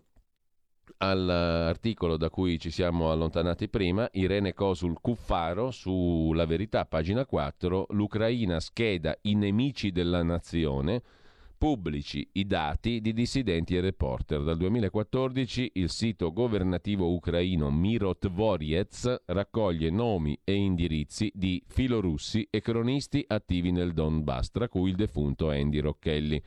Abbiamo cercato i genitori di Andy Rocchelli, hanno, hanno, preferito non parlare pubblicamente, mm, è stato ammazzato in Donbass nel 14. Il fotografo Giorgio Bianchi, che invece abbiamo sentito qui a Radio Libertà, dice ricevo minacce ogni giorno, il governo italiano intervenga. L'uccisione del blogger ucraino Valieri Kulieshov, freddato mentre era in macchina davanti a casa a Kherson, città meridionale dell'Ucraina, è passata inosservata. L'attivista, inviso al governo ucraino, da anni raccontava la guerra nel Donbass e le sofferenze dei civili.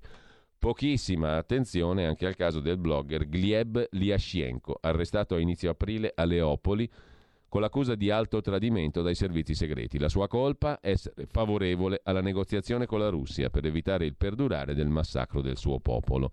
In passato Lukashenko, uh, Liashenko aveva anche criticato l'ex presidente Poroshenko e l'attuale Zelensky, parlando di deriva nazista e russofoba intrapresa dall'Ucraina nel 2014. Ora il blogger è in custodia cautelare, rischia 15 anni di carcere.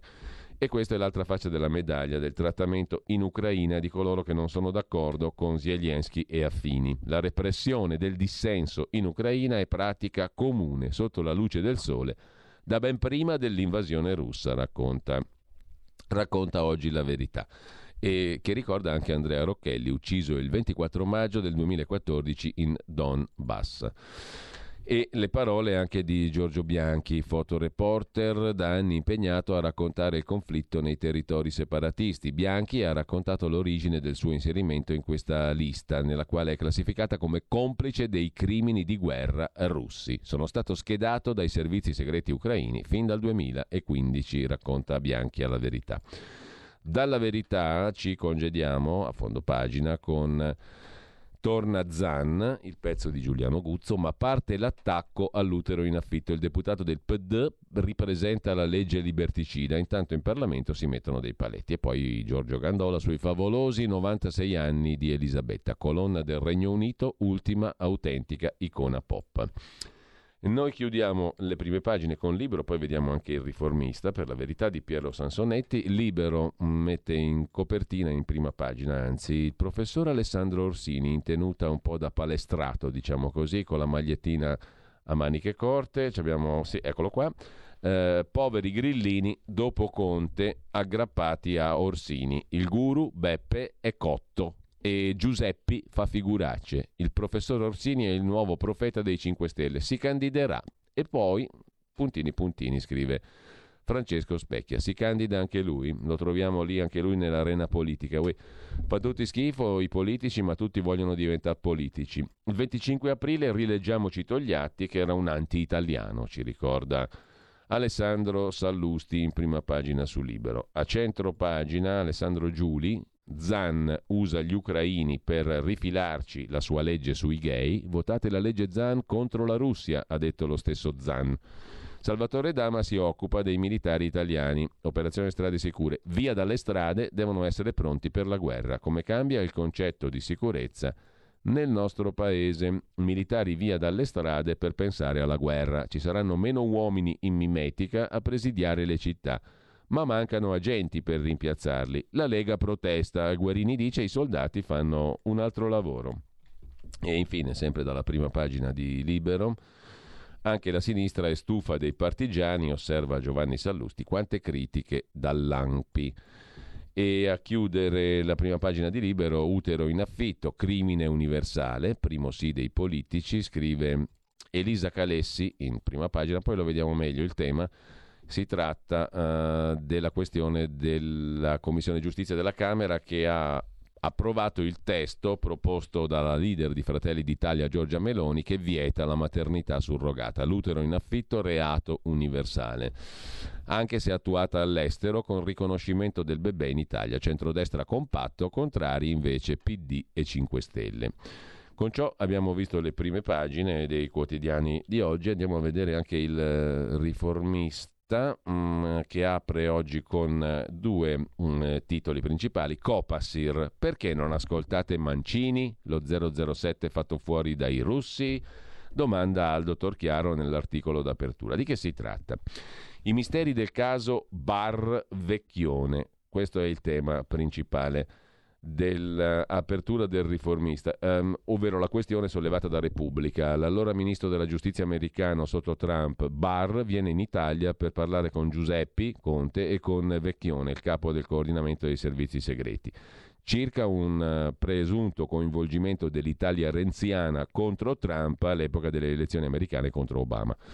I misteri del caso Barr eh, contro Hillary Clinton. Eh, I misteri del caso Barr Vecchione e delle omissioni di Giuseppe Conte non cessano di far parlare, scrive il riformista in prima pagina.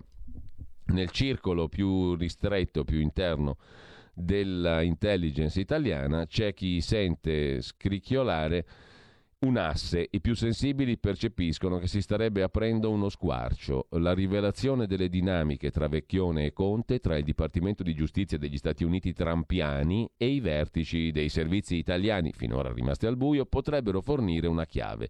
Un'autorevole fonte dei servizi ricostruisce parte di questo mistero. A maggio del 21 Mancini sta per diventare capo del DIS, Dipartimento di Controllo di Coordinamento dei Servizi Segreti, che poi va a Vecchione che era, che era di Vecchione. Ma spiega la nostra fonte, eh, Mancini ha un grande difetto, è ostile ai russi. È convinto che quelli stiano tessendo la loro trama nell'ordito delle istituzioni, che qua e là stiano persuadendo gli interlocutori politici e i decisori pubblici con le loro ragioni. Va dunque fermato Mancini, va fermato per tempo, quasi indovinando che di lì a nove mesi i russi provocheranno una crisi di sistema con la guerra in Ucraina. Troppo pericoloso Mancini, dunque si decide di silurarlo. L'operazione rivela la fonte dei servizi, si serve del famoso video rubato in autogrill, quello dell'incontro tra Renzi e lo stesso Mancini, per mettere nell'angolo Mancini. Un'operazione preparata a tavolino con la collaborazione dei vertici del DIS, del Dipartimento sui Servizi Segreti, che eh, rivela la fonte erano già a conoscenza dell'uscita del video prima della sua messa in onda. Argomenti scottanti di strettissima attualità, dato il polverone che ha travolto Conte tra aiuti russi e incontri non autorizzati con gli americani. Perché il Copasir non convoca Mancini? Forse sarebbe la chiave per diradare tanta nebbia, scrive il riformista in prima pagina, che poi si occupa di Palamara. Un'intervista a Palamara sulla riformina della giustizia. In realtà ha vinto il sistema Palamara e la riforma Gattopardo. A parole grandi cambiamenti, nei fatti tutto come prima, dice Luca Palamara al riformista. Lui è l'ex zar delle nomine al Consiglio Superiore della Magistratura e commenta così la riforma della giustizia targata Cartabia. Non ci saranno cambiamenti, dice Palamara, rispetto a quando c'ero io. Le candidature per le prossime elezioni politiche, dice ancora mm, Palamara, per le, eh, chiedo scusa, per le prossime elezioni del Consiglio Superiore della Magistratura, le candidature saranno decise, come sempre è stato fatto, dai capi delle correnti, coi soliti collaudati scambi concordati. Una volta che il Ministero della Giustizia avrà stabilito il modo in cui saranno suddivisi i collegi, dice Palamara, le saprò dire anche come finirà il voto. E intanto vi presento Susan Rice, è lei che decide sull'Ucraina, scrive il direttore Piero Sansonetti. Susan Rice è una politica diplomatica statunitense, ex rappresentante alle Nazioni Unite, ex consigliera per la sicurezza nazionale, già socia della Brookings Institution, sottosegretario di Stato agli affari africani con Bill Clinton, ambasciatrice dell'ONU eh, confermata dal Senato negli Stati Uniti nel 2009. Rice è stata citata anche come sostituta di Hillary Clinton come segretario di Stato degli Stati Uniti d'America sotto il presidente Barack Obama, ma um, dopo il 13 dicembre 2012, per polemiche in corso sull'attacco contro il consulato a Benghazi, ha annunciato il ritiro del suo nome. È subentrata a Thomas Donilon come consigliera per la sicurezza nazionale nel 2013 ha prestato giuramento come consigliera per la sicurezza nazionale fino al gennaio 2017, dal 21 è direttore del Domestic Policy Council della Casa Bianca. Dopo la Newland è lei l'altra donna forte degli Stati Uniti sull'Ucraina. Ci rimane la prima pagina di Italia Oggi, sospesi i vincoli ambientali. In conseguenza della guerra, la Commissione europea rende derogabili i limiti sulle emissioni inquinanti in atmosfera per ridurre la dipendenza energetica dalla Russia.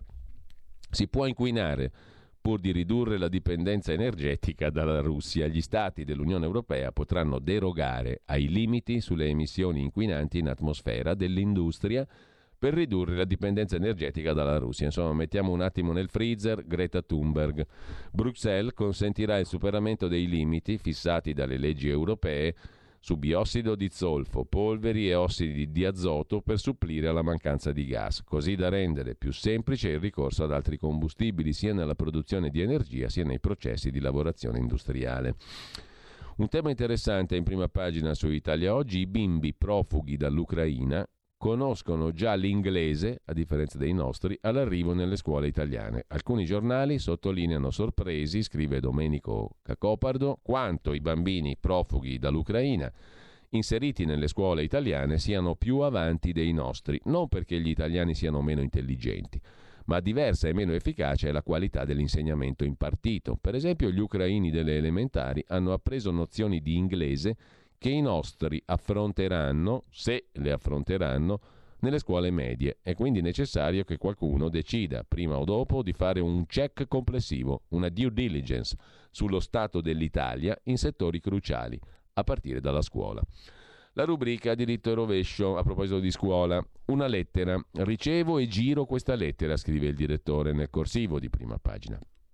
Siamo marito e moglie, insegnanti di ruolo presso un liceo classico. La somma dei nostri redditi fa sì che siamo considerati troppo ricchi per poter iscrivere il figlio alla materna pubblica del nostro quartiere, che è frequentata per graduatoria di reddito da numerosi figli di immigrati al servizio in nero presso le famiglie ricche della nostra zona a traffico limitato, ZTL.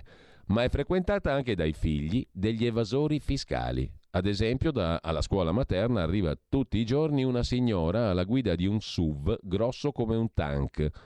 Possibile che nessuno veda niente, che nessuno si accorga dell'abuso che questa signora compie? Eppure i SUV non si nascondono sotto il materasso, sono registrati anche presso il pubblico registro automobilistico. Solo l'Agenzia delle Entrate non se ne accorge, anche se avrebbe a portata di tasto tutti gli elementi per capire che non voglia farlo. Non è questo un tema politico? Così diritto e rovescio in prima pagina su Italia Oggi. Nel frattempo, prima di tornare alle questioni russo-ucraine, c'è un articolo parecchio interessante di Antonello Guerrera da Londra su Repubblica, pagina 23. I bambini indeboliti dal lockdown e dalle mascherine. Questa è l'ipotesi degli scienziati sulla nuova epatite misteriosa che ha contagiato tot bambini. Studio inglese rivela gli anticorpi sono meno forti per colpa delle restrizioni e delle protezioni, ma gli esperti sono divisi, non ci sono certezze. E eh, da Repubblica passiamo al Corriere della Sera che apre, pagina 1, 2 e 3, con l'intervista al presidente uscente, forse riconfermato, della Repubblica francese, Macron. Corriere della Sera, Funke e West France sono i tre quotidiani che hanno interpellato Macron. Per il Corriere della Sera Stefano Montefiori. Putin mi parla di messi in scena, ma spetta a noi dialogare con lui, dice Macron. Un giorno ci sarà la tregua, ci saranno potenze garanti e noi europei saremo tra loro. Non cederemo il compito ai turchi o ai cinesi, dice Macron al Corriere della Sera a tre giorni dal ballottaggio con Marine Le Pen per l'Eliseo. Marine Le Pen propone un'uscita non dichiarata dall'Unione Europea, dice Macron. Chi la pensa come lei non avrebbe offerto aiuto a Zelensky. Con Le Pen si uscirebbe dai patti con la Germania, ci sarebbe un'intesa con Mosca. Io e Mario, Draghi, dopo Bucia siamo rimasti attoniti, non abbiamo più parlato con Putin. Quanto alla Germania, il dibattito sulle armi a Kiev tocca al cuore la politica tedesca e va rispettato. Dobbiamo sostenere al massimo gli ucraini, dice Macron, ma dobbiamo stare attenti a non essere mai co-belligeranti. Se guardo a Italia, Germania e Francia, vedo che siamo mano nella mano e voglio pensare che Putin intenda lasciare al suo popolo qualcosa che non sia il caos. Quindi prima o poi parliamo con lui e i garanti siamo noi, dice Macron, noi come Europa.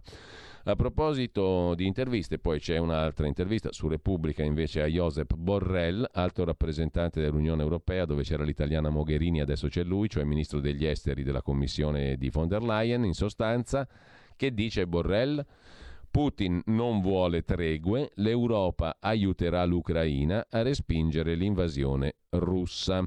Per fare la pace bisogna essere in due, quindi anche se non siamo co-belligeranti, il flusso di armi all'Ucraina continuerà ad aumentare, dice Josep Borrell, alto rappresentante degli affari esteri dell'Unione Europea. In Germania invece c'è un caso SPD, Partito Socialdemocratico, una governatrice, quella del Mecklenburgo-Pomerania anteriore, Manuela Schwesig, è finita nel mirino perché voleva aggirare le sanzioni ai russi. È l'accusa. Creata una fondazione per terminare il gasdotto Nord Stream 2. L'influenza di Mosca, così ora Manuela Schwesig è sotto accusa, mentre il cancelliere Scholz scioglie il nodo delle armi all'Ucraina. Sei mesi fa è stata riconfermata la guida del Mecklenburgo-Pomerania anteriore Manuela Schwesig, acclamata come simbolo della rinascita del Partito Socialdemocratico, l'SPD. Ora è diventata l'incarnazione delle difficoltà dell'SPD e del cancelliere Scholz di fronte alla invasione russa dell'Ucraina. Si moltiplicano le richieste di dimissioni per la Schwesig anche a livello nazionale. Svesig è finita al centro di uno scandalo che riguarda il colosso moscovita dell'energia Gazprom e il tentativo di aggirare le sanzioni americane contro il gasdotto Nord Stream 2 che doveva portare in Germania il gas russo. All'inizio del 21 il Mecklenburgo-Pomerania anteriore guidato dalla, Schlesig, dalla Schwesig ha creato una fondazione che sotto il velo ambientalista doveva commissionare i lavori per il gasdotto al posto della società russa Nord Stream 2 e proteggere le aziende che costruivano dalle ritorsioni economiche degli Stati Uniti. E la Schwesig lo ha pure rivendicato. Inchieste giornalistiche hanno rivelato che la fondazione era eterodiretta, finanziata da Nord Stream 2 di Gazprom che ha dettato ai ministri socialdemocratici e alla cancelliera del, del Mecklenburgo, la Schwesig, gli argomenti a favore del gasdotto. La governatrice, insomma, voleva aggirare le sanzioni ai russi. La Schwesig ha ammesso che dalla prospettiva odierna la costruzione del gasdotto è stata un errore, ma finora non ha chiarito e ha ribadito che intende rimanere al suo posto. Insomma, la Germania è nel mirino. E anche la stampa si occupa della questione. Scholz, il cancelliere tedesco, è ambiguo sulle armi. È lui l'anello debole dell'alleanza, è l'accusa al cancelliere tedesco, già titubante sul blocco al Nord Stream 2 non invia gli aiuti militari, dipende dal gas russo, ha un esercito debole. Insomma, la Germania non vuole o non può dire la sua contro la Russia di Putin. Questo è il caso posto da Ushki Audino sulla stampa di oggi. Scegli la Lega, dai forza alle tue battaglie. Nella dichiarazione dei redditi scrivi il codice D43 è semplice e non ti costa nulla. Il tuo sostegno vale 2 per 1000. Messaggio autogestito Lega per Salvini Premier. Stai ascoltando Radio Libertà. La tua voce libera, senza filtri né censura. La tua radio.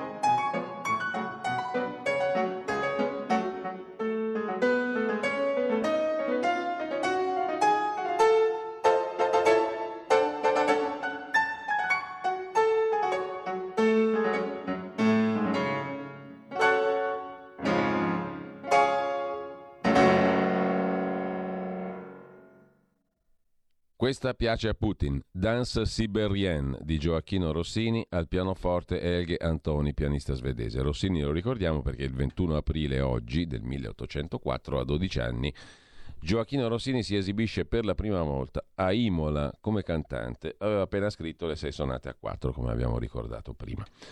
Intanto torniamo ai quotidiani di oggi. Dopo l'ambiguo Scholz eh, sulla questione della Germania si sofferma anche Giuseppe Liturri sulla verità di stamani, pagina 7. Pressione alle stelle contro Berlino, l'isolamento ha una regia americana. La guerra ha portato all'accerchiamento della Germania da parte degli Stati Uniti ed Inghilterra. Nel mirino un modello economico troppo indipendente. Ora anche Estonia e Ucraina si sentono libere di criticare i tedeschi.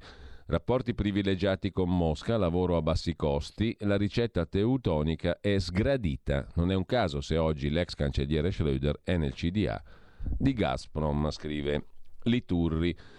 Sulla verità di stamani. Dalla verità andiamo a Repubblica perché c'è un altro attore importante sullo scenario globale, la Cina ovviamente. Xi Jinping mette in guardia l'America, titola oggi Repubblica. No a sanzioni e scontro tra blocchi, dice il presidente cinese. Intervenuto al Boao Forum, la Davos asiatica, sull'isola di Hainan in Cina. Alla Davos asiatica il presidente cinese attacca la mentalità da guerra fredda, ma intanto la Cina testa un nuovo missile antinave ipersonico. Un avvertimento agli Stati Uniti e ai loro alleati contro la mentalità da guerra fredda, l'egemonia e l'unilateralismo per non distruggere la pace globale e per arrivare a un confronto tra blocchi che farebbe solo inasprire le sfide della sicurezza nel XXI secolo. Sono le parole del presidente cinese Xi Jinping. Un messaggio col quale ha ribadito il presidente della Cina la necessità del dialogo per risolvere i conflitti e l'opposizione a sanzioni unilaterali, senza menzionare le azioni dell'Occidente contro la Russia per l'invasione dell'Ucraina che Pechino ancora non chiama invasione e arrivando a proporre un'iniziativa di sicurezza globale, concetto altisonante su cui non ha fornito altri dettagli. Poi c'è un ampio spazio anche sul Corriere della Sera per l'incontro, gli incontri del Papa con Orban, di Orban con Salvini, quindi per interposta persona Salvini ha incontrato il Papa, mettiamola così. Il premier ungherese 40 minuti se A incontra B e B incontra C, C ha incontrato A. È un sillogismo. Il premier ungherese 40 minuti da Papa Francesco che lo loda per l'accoglienza dei profughi ucraini. Commenta Salvini con lui per un centrodestra europeo, con lui, col Papa e anche con Orban. Salvini lo vede e dice c'è sintonia. Il leader ucraino Zelensky ha detto che Putin ha rifiutato la tregua per la Pasqua ortodossa, è più papale del Papa mentre lasciamo il Corriere e andiamo invece al giornale dove Gian Michalessin fa il punto sulla Russia. Una vittoria, una riabilitazione, una grazia, tutte e tre in un colpo solo e sotto gli obiettivi delle telecamere. È il senso del siparietto televisivo con cui Putin, annunciata una parziale vittoria a Mariupol, concessa una grazia ai difensori ucraini asserragliati nell'acciaieria Azovstal, Putin ha resuscitato e riabilitato il ministro della difesa Shoigu al centro di voci che lo davano per estromesso o avvelenato addirittura dopo gli insuccessi in Ucraina. Ma dietro ai tre elementi più evidenti del siparietto ce n'è un quarto. Il quarto elemento implicito è la definitiva conclusione dello status di isolamento assunto da Putin nei mesi precedenti la guerra uno status abbandonato per ritornare al ruolo di signore dei destini russi, dai campi di battaglia alla politica, dall'economia ai negoziati. Partiamo dalla vittoria annunciata da Putin. Dietro il preteso successo, dato per definitivo, mentre il ministro Shoigu attardava a chiedere tre o quattro giorni per conquistare i meandri di Azovstal, si cela la fretta di Putin di passare alle fasi, eh, scrive Michele Sin, successive, cioè la vittoria finale e la proclamazione dei nuovi assetti geografici delle zone conquistate. La vittoria finale, la conquista dei territori delle autoproclamate repubbliche di Donetsk e Lugansk, ancora in mani ucraine, ben difficilmente arriverà entro il 9 maggio, il giorno della celebrazione della vittoria dell'Armata Rossa sul nazismo. L'anniversario della vittoria sul Terzo Reich avrà però come simbolico sipario le rovine di una Mariupol strappata a un governo di Kiev trasformato dalla propaganda russa nella reincarnazione del nazismo. Dunque la grande parata di Mosca e quella tra le macerie di Mariupol serviranno a suggellare il successo virtuale. Quel successo virtuale ha però implicazioni pratiche, scrive Michele Sin. Consentirà di spostare una parte dei 22 gruppi di battaglia impegnati a Mariupol sul fronte del Donbass una prima linea da 480 km dove uomini e mezzi faranno la differenza. Ed è questa probabilmente la principale ragione per cui Putin ha deciso di interrompere un assedio all'acciaieria capace di logorare le truppe inutilmente. Inopportuno il proposto assalto all'acciaieria. Ti ordino di annullarlo, ha detto Putin a Shoigu. Dobbiamo pensare a preservare vita e salute dei nostri soldati. Non c'è bisogno di addentrarci in quelle catacombe e strisciare sottoterra. Il blocco della zona industriale, attuato in modo che nemmeno una mosca possa entrare o uscire, servirà anche a dribblare le accuse di nuove atrocità che potrebbero essere rinfacciate al Cremlino. Ma, conclude Michalessin, la fretta di chiudere l'assedio deriva anche da considerazioni geopolitiche. La conquista del porto sul Mar di Azov, Mariupol, primo unico grande centro preso con le armi in 57 giorni di guerra, segna l'effettiva apertura del corridoio terrestre che collega la Crimea ai territori di Lugansk e Donetsk e alla grande madrepatria russa un'evoluzione geopolitica indispensabile per illustrare i successi conseguiti con l'operazione speciale in Ucraina. Per comprendere la dimensione del colloquio tra Putin e il redivivo ministro della difesa, bisogna anche concentrarsi sulla scenografia e sulle frasi dei due. Scenografia, minuscolo tavolino che divide il presidente dal ministro. tavolino che a differenza di quello enorme usato da Putin per i capi di Stato stranieri, ehm, che un tavolino che a differenza di quello enorme un tavolino, chiedo scusa, differente da quello enorme usato per ricevere i capi stranieri e i ministri e le delegazioni. Un tavolino che trasmette vicinanza ed empatia. Ma la vicinanza a problemi e questioni lo trasformano anche nell'unico decisore. Non a caso per informarlo con precisione, Shoigu legge la propria relazione da un foglio prestampato, ma risponde alle osservazioni di Putin con un'unica parola, obbedisco, come Garibaldi. Intanto lasciamo eh, Michele Sin sul giornale, andiamo brevemente al fatto quotidiano di oggi, dove c'è il punto di Nicola Borzi sul Fondo Monetario Internazionale. A Kiev servono 15 miliardi in tre mesi o andrà in default. Promesse del G7, 24 miliardi già nel 22 per aiutare Zelensky. L'Ucraina deve rimborsare già 13,4 miliardi al Fondo Monetario Internazionale, scrive in uh, pagina 7 il Fatto Quotidiano di oggi con Nicola Borzi. Per evitare il tracollo, le armi non bastano, l'Ucraina ha bisogno di denaro. A causa dell'operazione militare speciale di Mosca, il Fondo Monetario Internazionale prevede che quest'anno il PIL dell'Ucraina diminuirà del 35% rispetto al 21%. La Banca Mondiale parla di meno 45. Ieri i ministri delle finanze del G7 hanno annunciato un impegno con la comunità internazionale per un ulteriore sostegno all'Ucraina da 24 miliardi di dollari a partire da quest'anno. Ma il tempo stringe, solo per coprire i bisogni attuali, secondo la direttrice del Fondo Monetario Cristalina Georgieva, l'Ucraina dovrà reperire al più presto 5 miliardi di dollari in ciascuno dei prossimi tre mesi. L'Italia Invece, fa sapere il ministro dell'economia, Franco, ha annunciato aiuti per 200 milioni di euro all'Ucraina. Lasciamo il fatto, torniamo a Repubblica. Qui c'è un articolo curioso su una um, donna, una, una studiosa, che lavora da anni per dare un volto ai soldati dell'ex Unione Sovietica che sono caduti per liberare l'Italia la storia di una signora torinese, la mia missione di pace, cerco i partigiani sovietici morti per liberare l'Italia. Io non cerco eroi, cerco la storia, dice Anna Roberti, ricercatrice torinese, laureata in lingua e letteratura russa, che non ha mai smesso di far da ponte tra due mondi così lontani e così vicini, nonostante lo scoppio della guerra in Ucraina. Ha fatto per tutta la vita l'interprete, la traduttrice, l'insegnante, la guida turistica, collegando l'Europa con la Russia. Oggi, anche se ha già raggiunto l'età pensionabile, non si ferma, il suo lavoro sta diventando ancora più prezioso, la sua è una missione che dura da vent'anni. Obiettivo ridare un nome ai tanti soldati sovietici caduti in Italia mentre combattevano con i partigiani locali. E da Repubblica andiamo al Corriere della Sera per cambiare argomento. Apriamo la pagina di politica interna con un'intervista a Giulia Bongiorno, responsabile giustizia della Lega, avvocato e già ministro, sul Consiglio Superiore della Magistratura, sorteggio snaturato, una bandierina non ci serviva il mio sì per salvare la riforma, martedì via libera la Camera, era l'unico sistema per recidere il cordone tra eletto e correnti. È contro la Costituzione, la si poteva cambiare. Insomma, alla fine respinti tutti gli emendamenti. Martedì la riforma Cartabia della giustizia attende il primo sì da parte della Camera. Ci sono voluti tre mesi per un accordo con la Lega sul sorteggio al CSM e poi non lo avete voluto più. Tempo sprecato?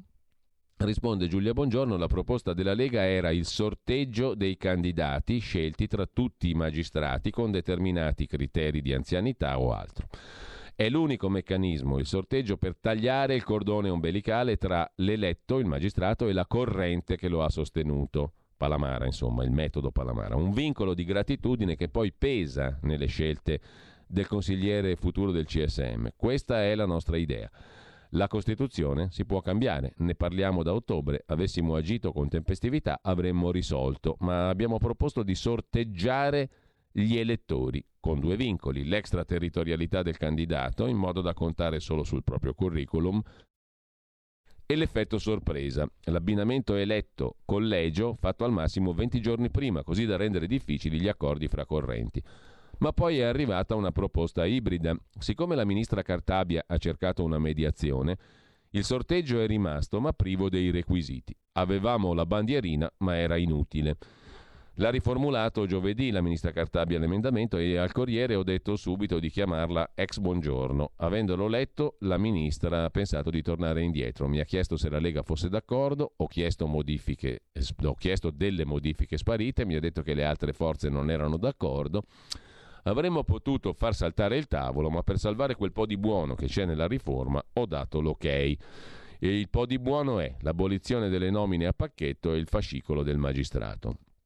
La Lega non può tarparsi le ali sui referendum, che sono l'unica arma per una vera riforma, osserva ancora Giulia Bongiorno. Ma la ministra lo sapeva e anche il PD, che col centrodestra sulla giustizia ha una distanza siderale. Per questo l'eroica mediazione ha prodotto soltanto mini interventi. Così eh, Giulia Bongiorno sul Corriere della Sera. Eh, da Libero invece vi segnalo un altro ministro leghista, Garavaglia, ministro al turismo, che avverte ci sono pochi stagionali, colpa del reddito grillino di cittadinanza. Le aziende del turismo faticano ad assumere gli stagionali, camerieri, cuochi e bagnini. È stata devastante l'introduzione dell'assegno di cittadinanza, ha detto il ministro Garavaglia, mentre lasciamo anche libero, andiamo a vedere sul Corriere della Sera la questione del no all'utero in affitto, un reato, deve diventare reato. Primo sì al testo di Fratelli d'Italia. Alla Camera si è votato un testo di legge sulla maternità surrogata. In Senato si cercano i relatori per il disegno di legge sul suicidio assistito e il 27 aprile torna in scena il disegno di legge Zan contro l'omotransfobia, ripresentato a sei mesi dal suo affossamento. A Montecitorio ieri la Commissione Giustizia ha approvato il testo base della legge che propone di perseguire l'utero in affitto come reato universale, compatto tutto il centrodestra. Testo base il testo di Giorgia Meloni, abbinato a quello di Mara Carfagna. In Italia la pratica dell'utero in affitto è già reato, con la reclusione da tre mesi a due anni e multa da 600.000 euro a un milione. Il testo approvato aggiunge che le pene si applicano anche se il fatto è commesso all'estero, così il Corriere della Sera. Sulla stampa c'è questa questione ripresa in, tono, in uh, maniera ancora più ampia, pagina 17 da Flavia Amabile, è scontro sulla maternità surrogata, avanza la proposta di Fratelli d'Italia che rende punibile il reato di utero in affitto anche se commesso all'estero, per l'associazione Coscioni è propaganda inapplicabile. Staremo a vedere. Sette domande invece a Giuseppe Conte rivolge, come dicevamo, il giornale. Dagli accordi con Putin agli intrighi con gli Stati Uniti, quei misteri da chiarire, il Copasir archivia il Russia Gate, nessun magistrato apre fascicoli, ma i nodi restano. Cosa chiede il giornale con Andrea Indini? a Giuseppe Conte. Mm, considerando il fatto che i predecessori non lo fecero, perché Conte decise di tenere per sé la delega ai servizi segreti? Secondo, perché invischiò l'Italia in un'indagine interna agli Stati Uniti su un presunto complotto ai danni di Trump? Perché mise il capo del Dipartimento di Coordinamento dei Servizi Vecchione a disposizione dell'allora ministro americano Barr, scavalcando il ministro di Giustizia italiano?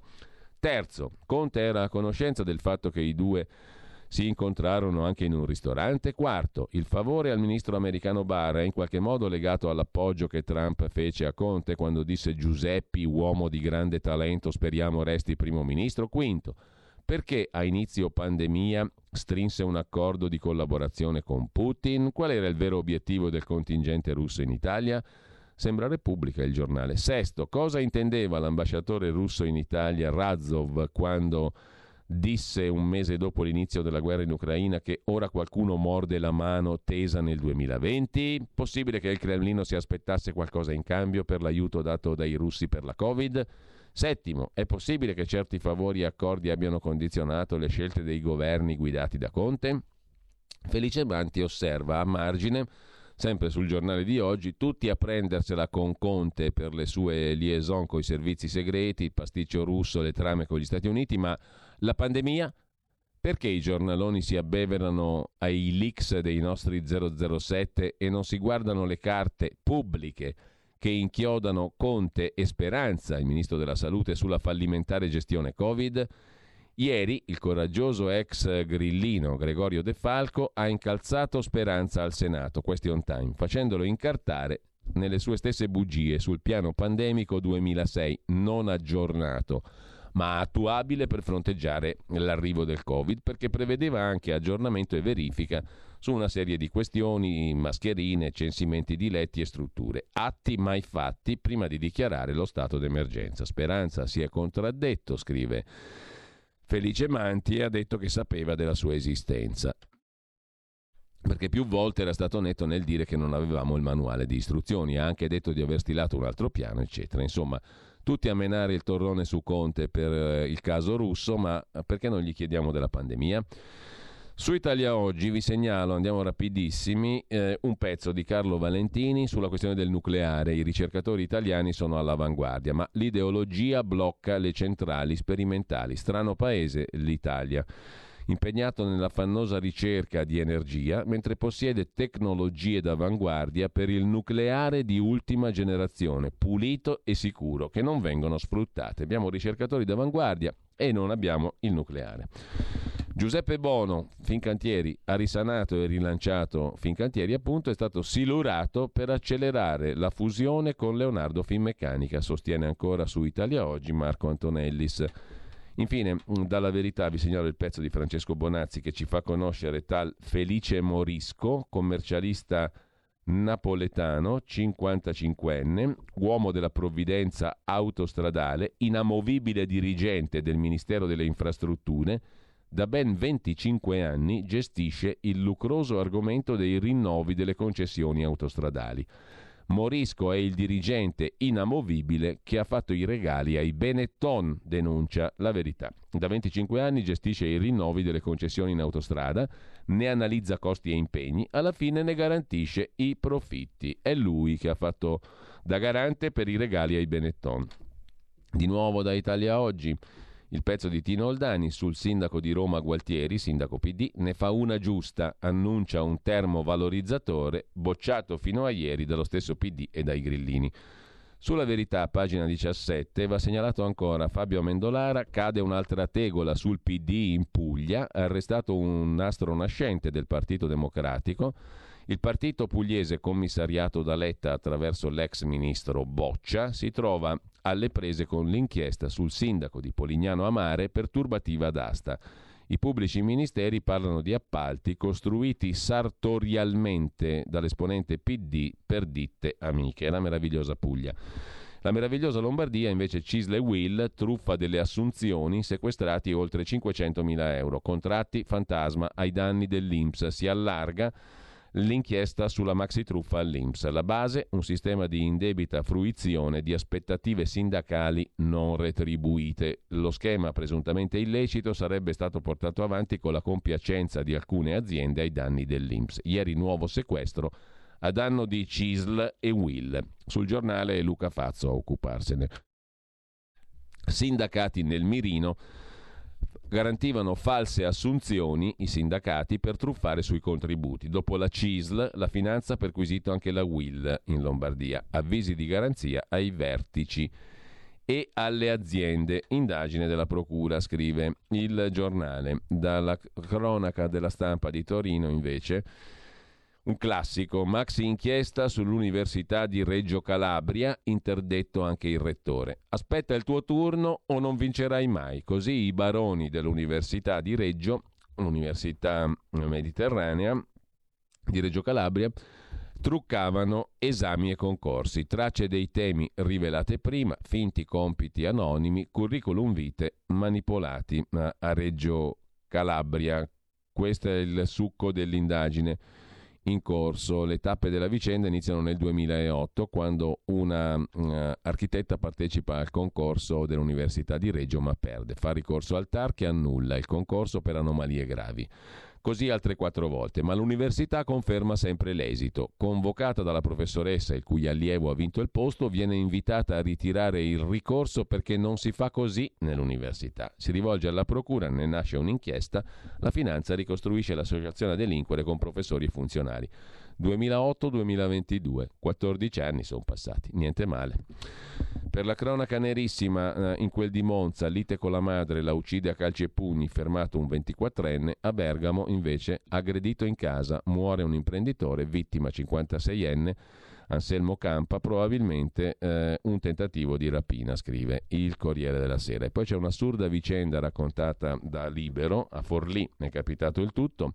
Un prof per fare lezione deve chiedere all'imam, un docente sospende l'ascolto di musica perché due studenti islamici durante il digiuno non possono sentire musica. Sentito anche il parere del capo religioso locale. Tra l'altro, eh, vi dico mh, mm, a proposito di Giorgio Bianchi, che abbiamo citato prima, fotoreporter da Mariupol, ce l'abbiamo oggi tra pochi minuti con Francesco Borgonovo, quindi una puntata direi anche questa molto interessante della bomba umana. Tra pochissimo Giorgio Bianchi da Mariupol.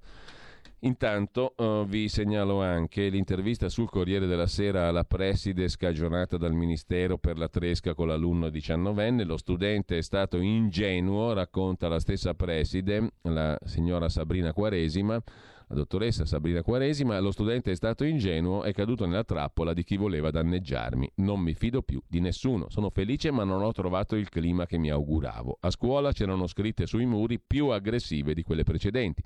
Ho sempre avuto la coscienza tranquilla, sono serena, ma non potevo sapere cosa gli altri avrebbero potuto raccontare. Lui ha raccontato questa storia delle relazioni perché ha voluto vantarsi con gli amici. Vi segnalo per chiudere il grande patrimonio verde di Milano. Sapete quanti alberi ci sono a Milano, perlomeno quelli censiti e controllati e gestiti dal comune e da altri enti? Un totale di 520.000 alberi, più diffusi gli aceri, poi platani, tigli e bagolari, 17 piante monumentali, compreso il platano ai giardini Montanelli che fu piantato nel 1783. Intanto la Florida sfida la Disney, tolti i benefici fiscali per le posizioni pro LGBT della Disney e la Florida si è incazzata. Ron DeSantis, governatore della Florida, conservatore, toglie i benefici fiscali perché quelli della Disney sono pro LGBT.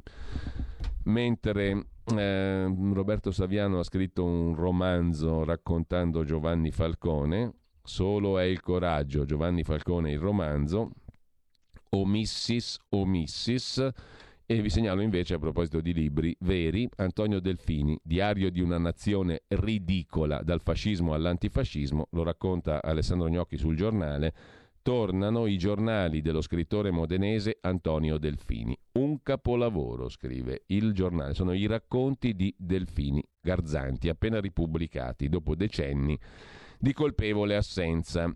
Antonio Delfini è stato un grandissimo scrittore, scrive Alessandro Gnocchi. Noi ci salutiamo qua. E ci salutiamo ricordando anche tra poco il qui Parlamento, tema giustizia, Manfredi Potenti, magistratura e poi un'altra puntata, la terza del Mangiato Immaginario. Siamo in Piemonte con un incontro straordinario e poi a seguire la bomba umana Francesco Borgonovo e il fotoreporter Giorgio Bianchi da Mariupol. Qui Parlamento. La ringrazio Presidente. Chi sbaglia paga, o almeno così dovrebbe farlo, ed è quello che la Lega chiede con il voto favorevole su questo emendamento. La legge 117 dell'88, conosciuta con il nome del suo autore Vassalli, mantiene il carattere indiretto della responsabilità del magistrato. Il cittadino che abbia subito un fatto ingiusto si vede infatti riconosciuta la sola azione risarcitoria verso lo Stato, così come in alcuni altri paesi europei, tipo il Portogallo, la Francia e il Belgio. Chi sostiene che questo sistema possa andare bene, che diversamente ci sarebbe un'aggressione anche alla figura e all'autonomia, all'indipendenza del magistrato, dimentica un fatto molto particolare. L'azione di rivalsa che lo Stato poi può esercitare nei confronti del magistrato è spesso esercitata al buio, vale a dire senza aver avuto conferma della positiva verifica dell'elemento soggettivo della negligenza inscusabile del magistrato, perché tale è la previsione dell'articolo 7, ovvero sia il, il Presidente del Consiglio dei Ministri ha l'obbligo di agire sempre in rivalsa. Pertanto, con questa situazione del tutto anomala, che sarebbe completamente diversa se il cittadino avesse un'azione diretta, perché potrebbe valutare se valga la pena o meno azionare un contenzioso che comunque lo Stato in questo momento è obbligato ad azionare verso il magistrato anche quando non esiste una convenienza, magari anche per importi bagattellari, sempre però con il dubbio di poter arrivare in fondo con esito favorevole alle casse dell'erario, perché evidentemente se per gli altri pubblici ufficiali eh, questa azione non è obbligatoria ed anzi nel giudizio che lo Stato instaura vi è la possibilità di provare l'elemento soggettivo del dolo o della colpa grave, non è così nel caso dell'azione di rivalsa che lo Stato esercita contro il magistrato. Ora, per dimostrare l'assurdità di un sistema che ha necessità di essere cambiato, vorrei portare solo un esempio e concludo. Negli ultimi quattro anni lo Stato ha pagato 180 milioni per ingiusta detenzione a titolo di equa riparazione di errori giudiziari e detenzioni ingiuste. Sapete i dati resi noti dalla Corte dei Conti, sezione centrale di controllo sulla gestione dello Stato, quanto hanno stimato che lo Stato ha recuperato dalle cause dell'azione di rivalsa?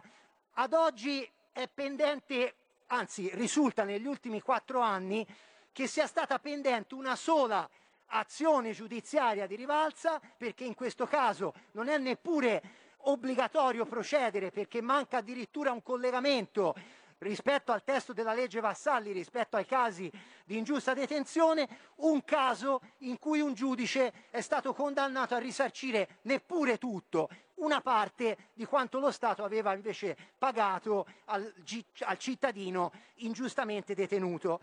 Quindi questo per dire che la materia ha necessariamente bisogno di essere disciplinata e non perché ce l'abbiamo con un magistrato o con la categoria dei magistrati, perché già attualmente la legge Vassalli ha delle criticità che comportano l'obbligo dello Stato di agire sempre e comunque in rivalsa anche quando non vi siano magari delle condizioni di merito tali da giustificare l'azione.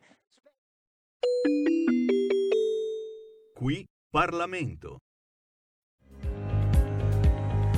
Avete ascoltato la rassegna stampa.